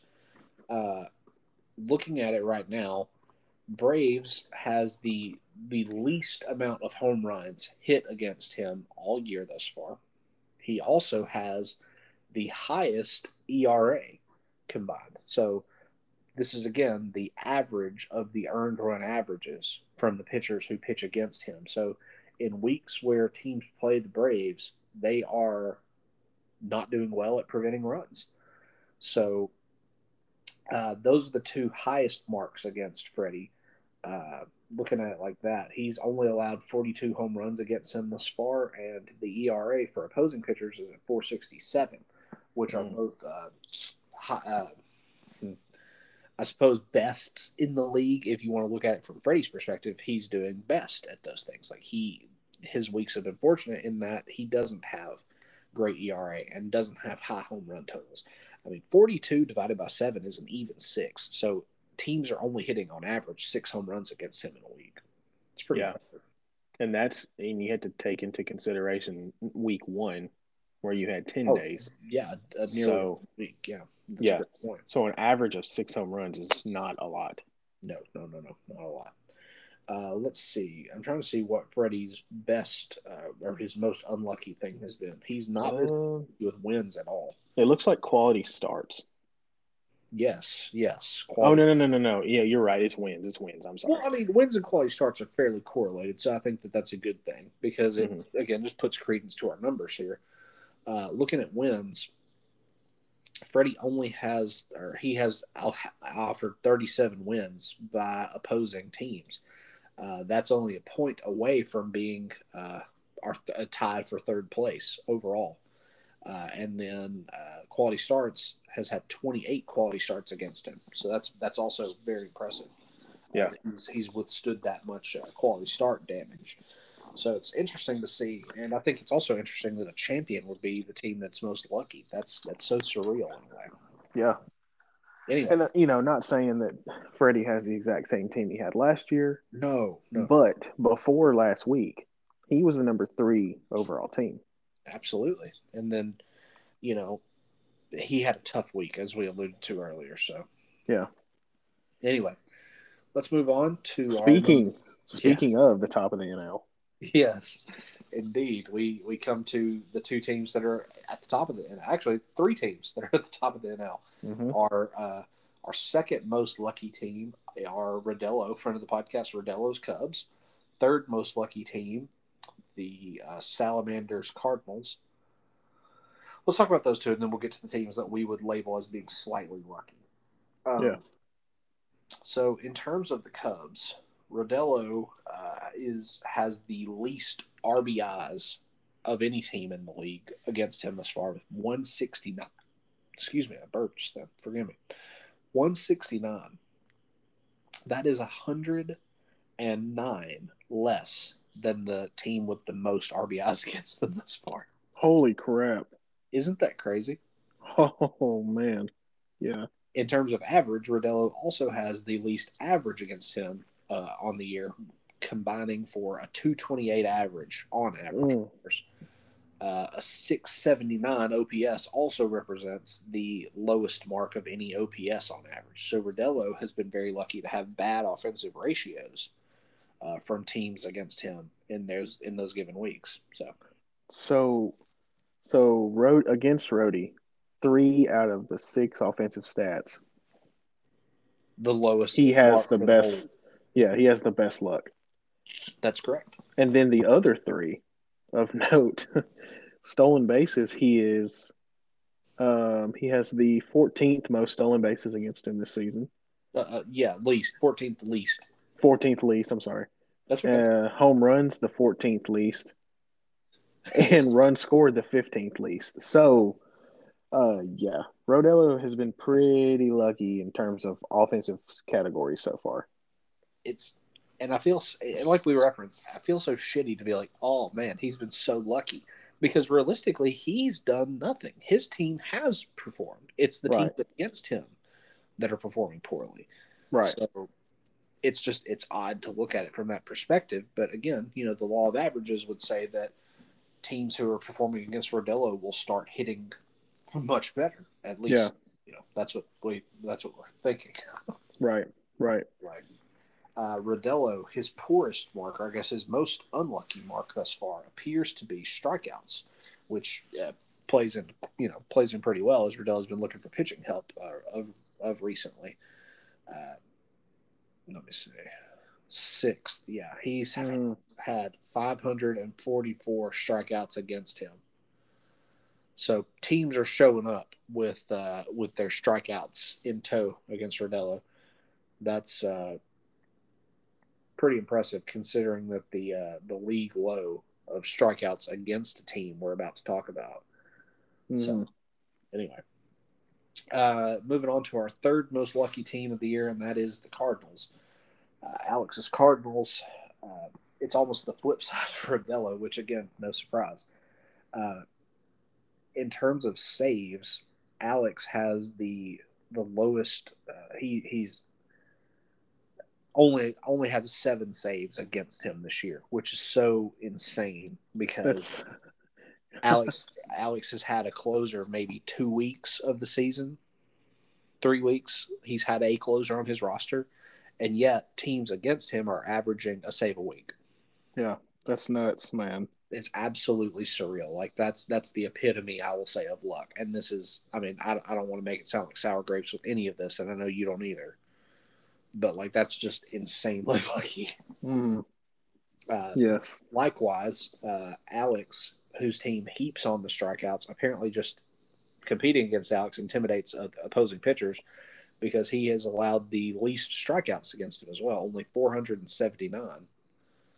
And similarly, quality starts, only 20 quality starts against the Cardinals, which is the good enough for the lowest mark. So that's just just bonkers to me.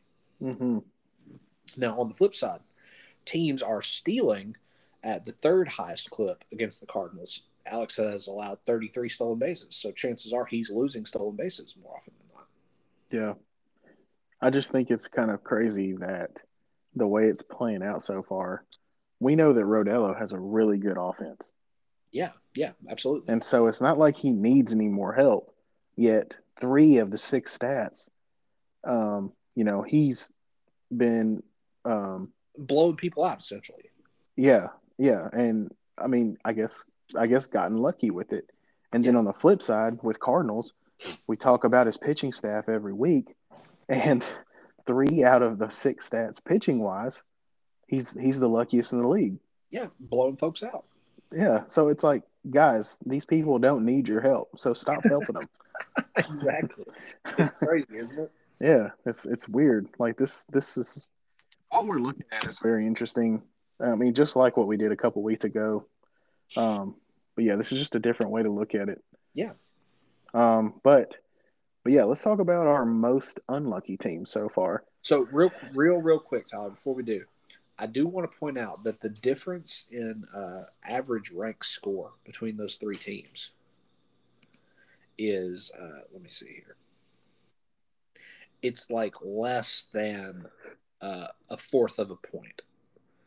Yeah. So it's just obscene. Like any, uh, like the, any of those three teams could have been the luckiest, third most, second most, whatever.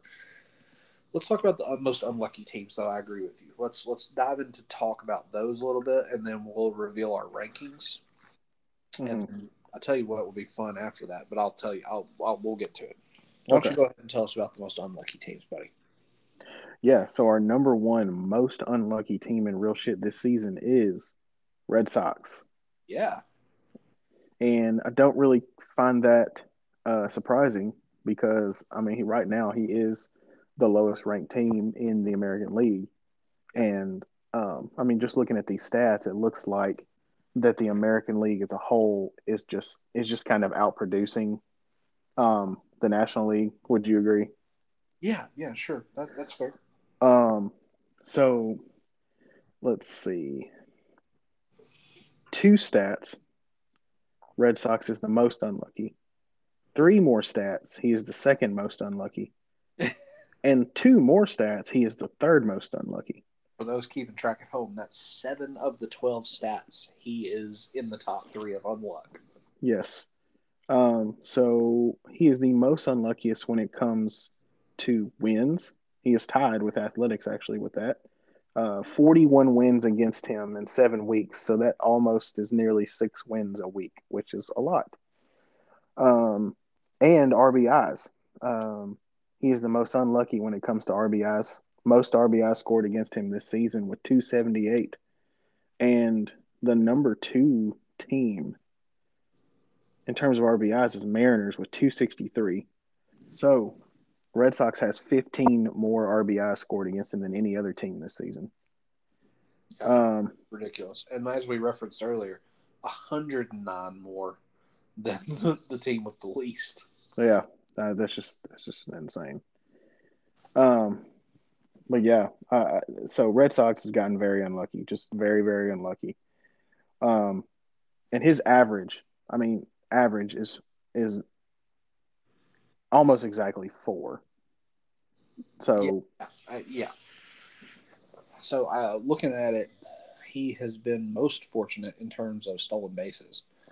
Uh, only 26 steals against him, which is best for uh, 10th best in the league. So mhm. stolen bases, I'll, it's average. He gets about average stolen bases against him. But I mean, that's the only double digit stat. yeah, it's it's pretty absurd. Yeah. Pretty absurd. So look out for Red Sox. Like we said, maybe uh, maybe these games aren't as much trap games as just he's due. Mm-hmm. So we'll see.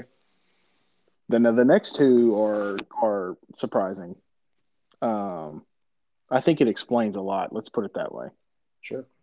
Uh, so number two and number three are um, the two teams that make up our uh, Black Cloud matchup. Yeah. Dark Cloud, excuse me. Um, Athletics is number two. Yankees is number three. Um, Athletics has been uh, wow. I just see a lot of color here across the board. The most uh, the most unlucky in terms of number of statistics. He ties uh, Red Sox for seven of the twelve categories. He's in the top three. Has the record uh, here at least with four. He is the most unlucky. Four statistics. He is the most unlucky in. Yeah, he's had the most home runs hit against him this season.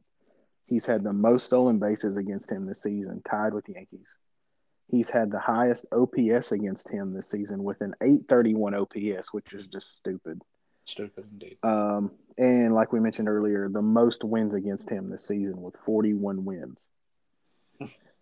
um, and then number two, uh, he's got the second highest batting average against him this season with a 270 average, and the second most saves against him with 31. Um, and then RBIs, he's got the third most RBIs against him with 256. So, um, yeah, one no two pitching categories. So pitching hasn't been as hard on athletics. Um, he's got the 13th highest WHIP, um, with a Got 1.28 WHIP. Yeah, guys' whips are a little out of control when they're playing athletics. hmm And then quality starts, he's the 12th highest with 26. But other than that, um, yeah, athletics has been pretty unlucky this year, and I think that explains a lot because I know he was expecting a lot out of his team this season. Yeah. And then you want to talk about Yankees real quick? Sure. Yeah, I will. Uh, so Kyle's Yankees have the most runs against them uh, with 274. That's uh, 70 more runs than the lowest team. Uh, so uh, 10, 10 runs per week more. Uh, just real silly. Uh, the stolen bases you referenced. He has had 34 steals against him as compared to the lowest, which is 15. uh, two a two seventy three average against Kyle on average is good Mm. for the highest mark in the league. Uh, then we talk about second place finishes. Kyle has the second worst OPS against or second best OPS against him this week. Eight or God season eight seventeen. And then in terms of strikeouts, Kyle has had five hundred and fifty six strikeouts against him thus far, Wow. which is good for a second best. Just absolutely ludicrous, uh, insanity level stuff there. So uh, really, Just a couple of, of other stats we didn't mention is the top. Um, Tiger is number four, yeah, and he has had the most saves against him at number one, which is not surprising. Uh, he's had 33 saves against him because, we, see, we sorry, go finish your thought. yeah, you were gonna you were gonna finish it. Like he a couple weeks ago when we talked about it, I think he had the most saves in the league, Yes, and he had only won that stat like one time and tied or something a lot. that's exactly right. Yeah, so no surprise there that he's had the most saves against him. And then Tigers also has the lowest whip against him with a 1.11 whip, which is hard uh, hard to win when teams are averaging that every week. Doing that against you every single week. Yeah, I do think that uh, something that is consistent with our findings in terms of stacking teams against one another, but in terms of what they've done, and now looking at what others have done against them, is that Yankees and Tigers are both near the top of the list. So, hmm I mean, Athletics and Red Sox, I think we could say are probably getting a little shafted recent in recent memory, but Mhm. these two teams, Yankees and Tigers, I think are definitely. I mean, this is now two yeah. years in a row that we've seen that they are uh, underperforming what their team, or rather, the result, the final score, the standings, underperform what their team does during the week. Right. Yeah, it's been a this has been a season long trend for both those teams. Agreed. Agreed. Um, there's a couple of other ones of note. Astros actually has the most strikeouts against him with 579 strikeouts. So get, Um, get this, Tyler. That number right there is so interesting because the least amount of strikeouts against somebody, as we referenced, was Cardinals. Yeah, He has a hundred less strikeouts against him than Astros does. and he's the last guy that needs needs that. help, yeah, because he's stacking up 115 against Dan Freddie, who's throwing 99. like I mean, you could probably add on 10, 15 strikeouts a week against Cardinals, and he'd still win this category. I agree. You're you're absolutely right. So, um, let's see. Rockies actually has the most quality starts against him with 35. Yep. And then Rays has the lowest ERA against with a 3.06 ERA. Isn't that crazy, Tyler? Yeah. I thought that one was really interesting. That your Rays guys are bringing their A game in terms of the ERA, and you're still uh, you're still keeping it competitive with them, man. Yeah. So, screw y'all. Indeed. well, uh, let's uh, let's let's go top to bottom again, uh, real quick with this. Uh, so, the most unlucky team, Red Sox. Second most unlucky, Athletics. Third most unlucky, Yankees. Then we have uh, teams that we deemed as being slightly unlucky, and in order, those are number four, Tigers, number five, Astros, and number six, Mariners. We then come into the range of normalcy, which uh, we labeled, and that's number seven, Blue Jays, number eight, Rockies, number nine, Rays, and number 10, Marlins. Then we come into the terms of slightly lucky, where we get the number 10 Phillies, 11 Padres, 12 Giants.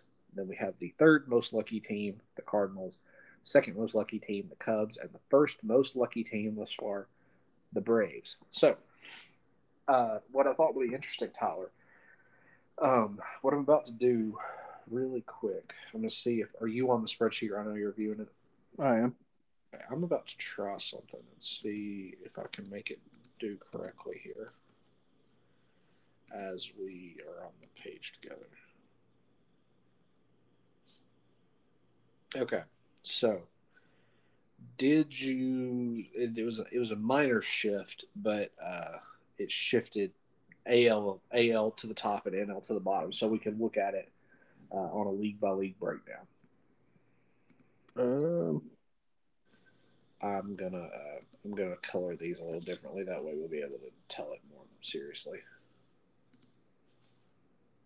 Are you seeing that? How I'm changing the colors there? There it is. Yeah, yeah. I just had to reload it. Oh, no problem. Uh, so anyway, uh, in the AL, in terms of what I, what I thought would be interesting to look at before we wrap up is what teams most need big interleague play, like at the onset of interleague, who needs to come away with four, five, six victories against the opposing league. Mm. So let's take a look here and see uh, who needs to have big week or big big periods of interleague play. Uh, right off the bat, looking at the AL, I know the Athletics, who is uh, not far from. Uh, let me see. Let me pull up the standings here. Athletics is 24 games back.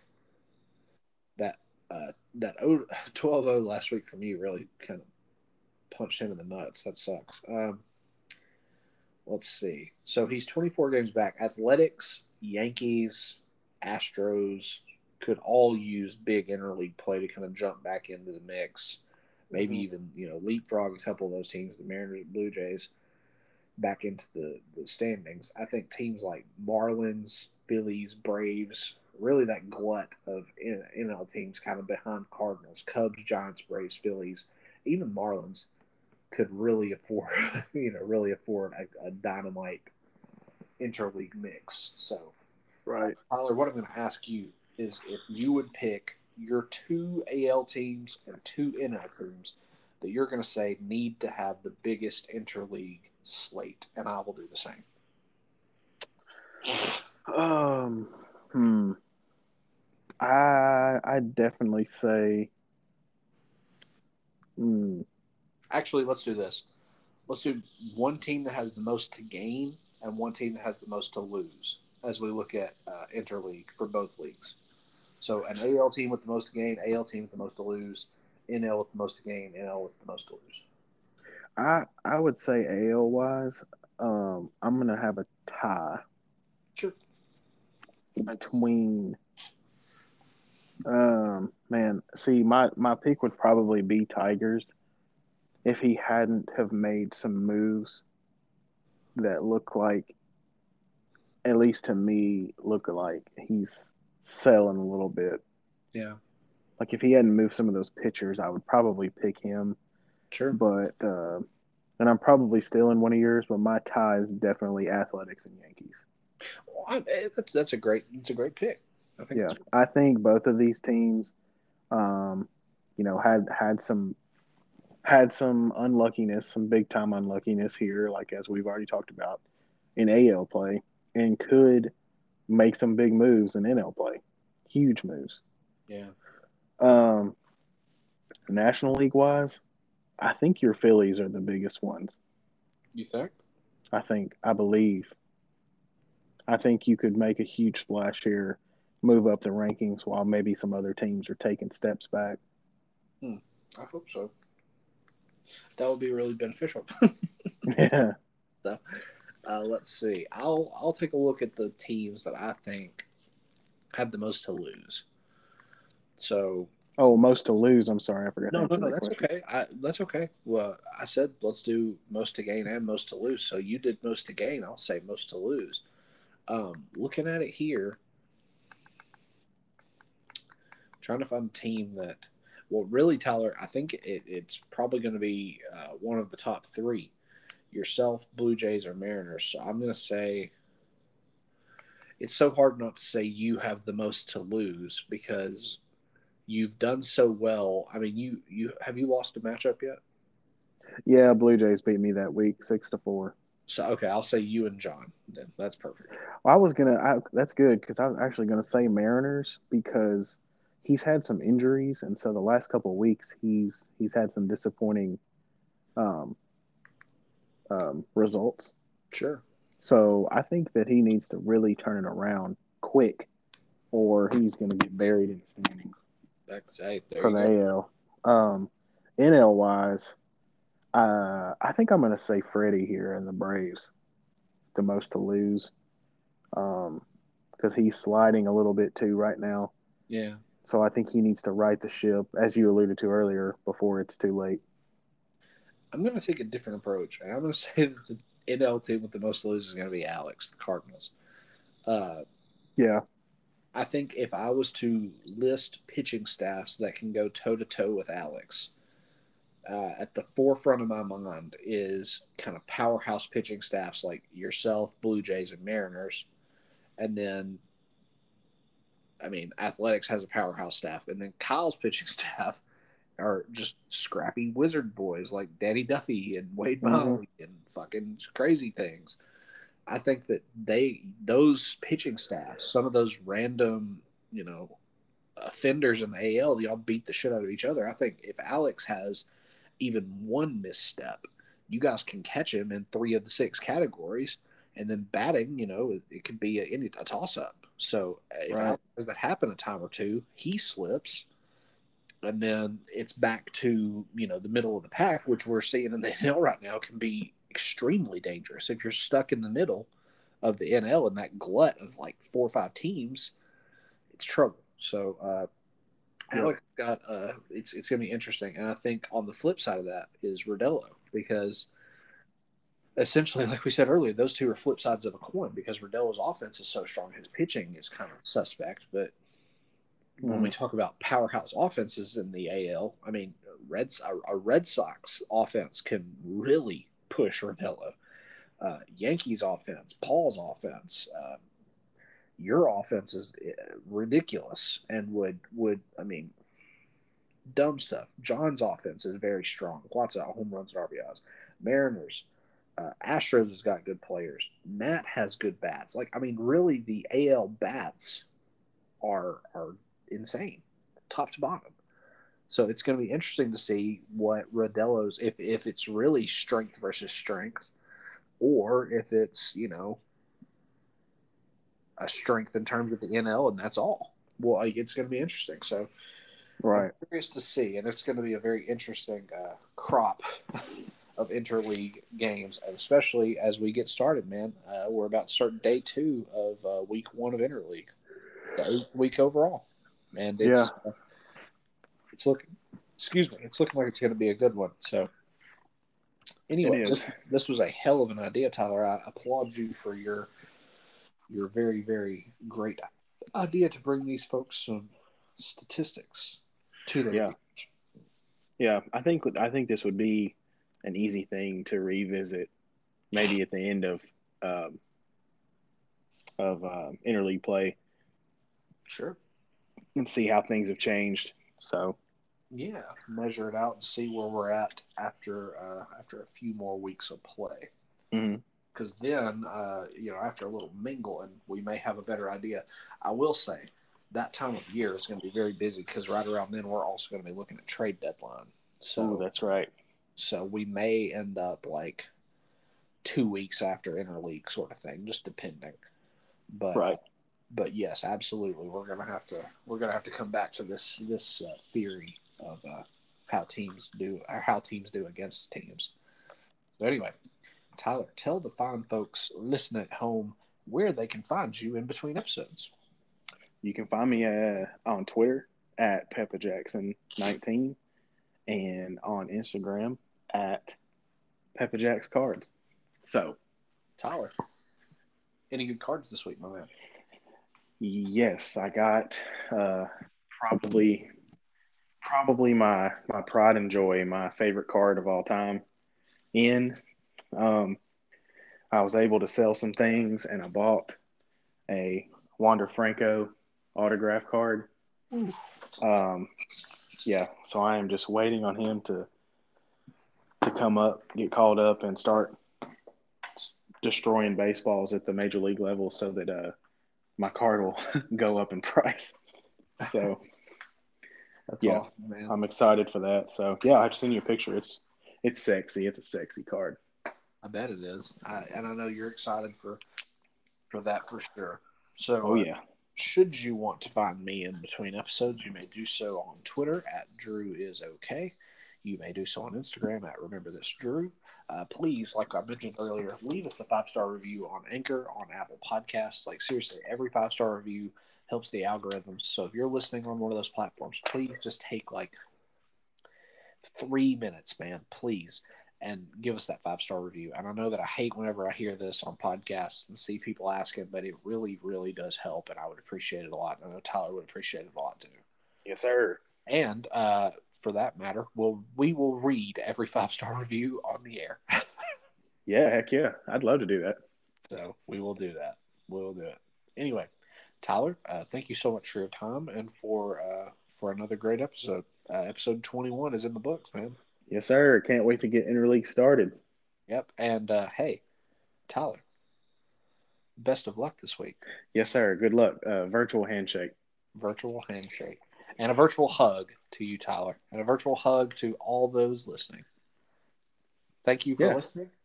And Tyler, I'll let you throw us out of here. Yeah, it's been another great week, and we'll talk to you next week. Bye, everybody. Peace.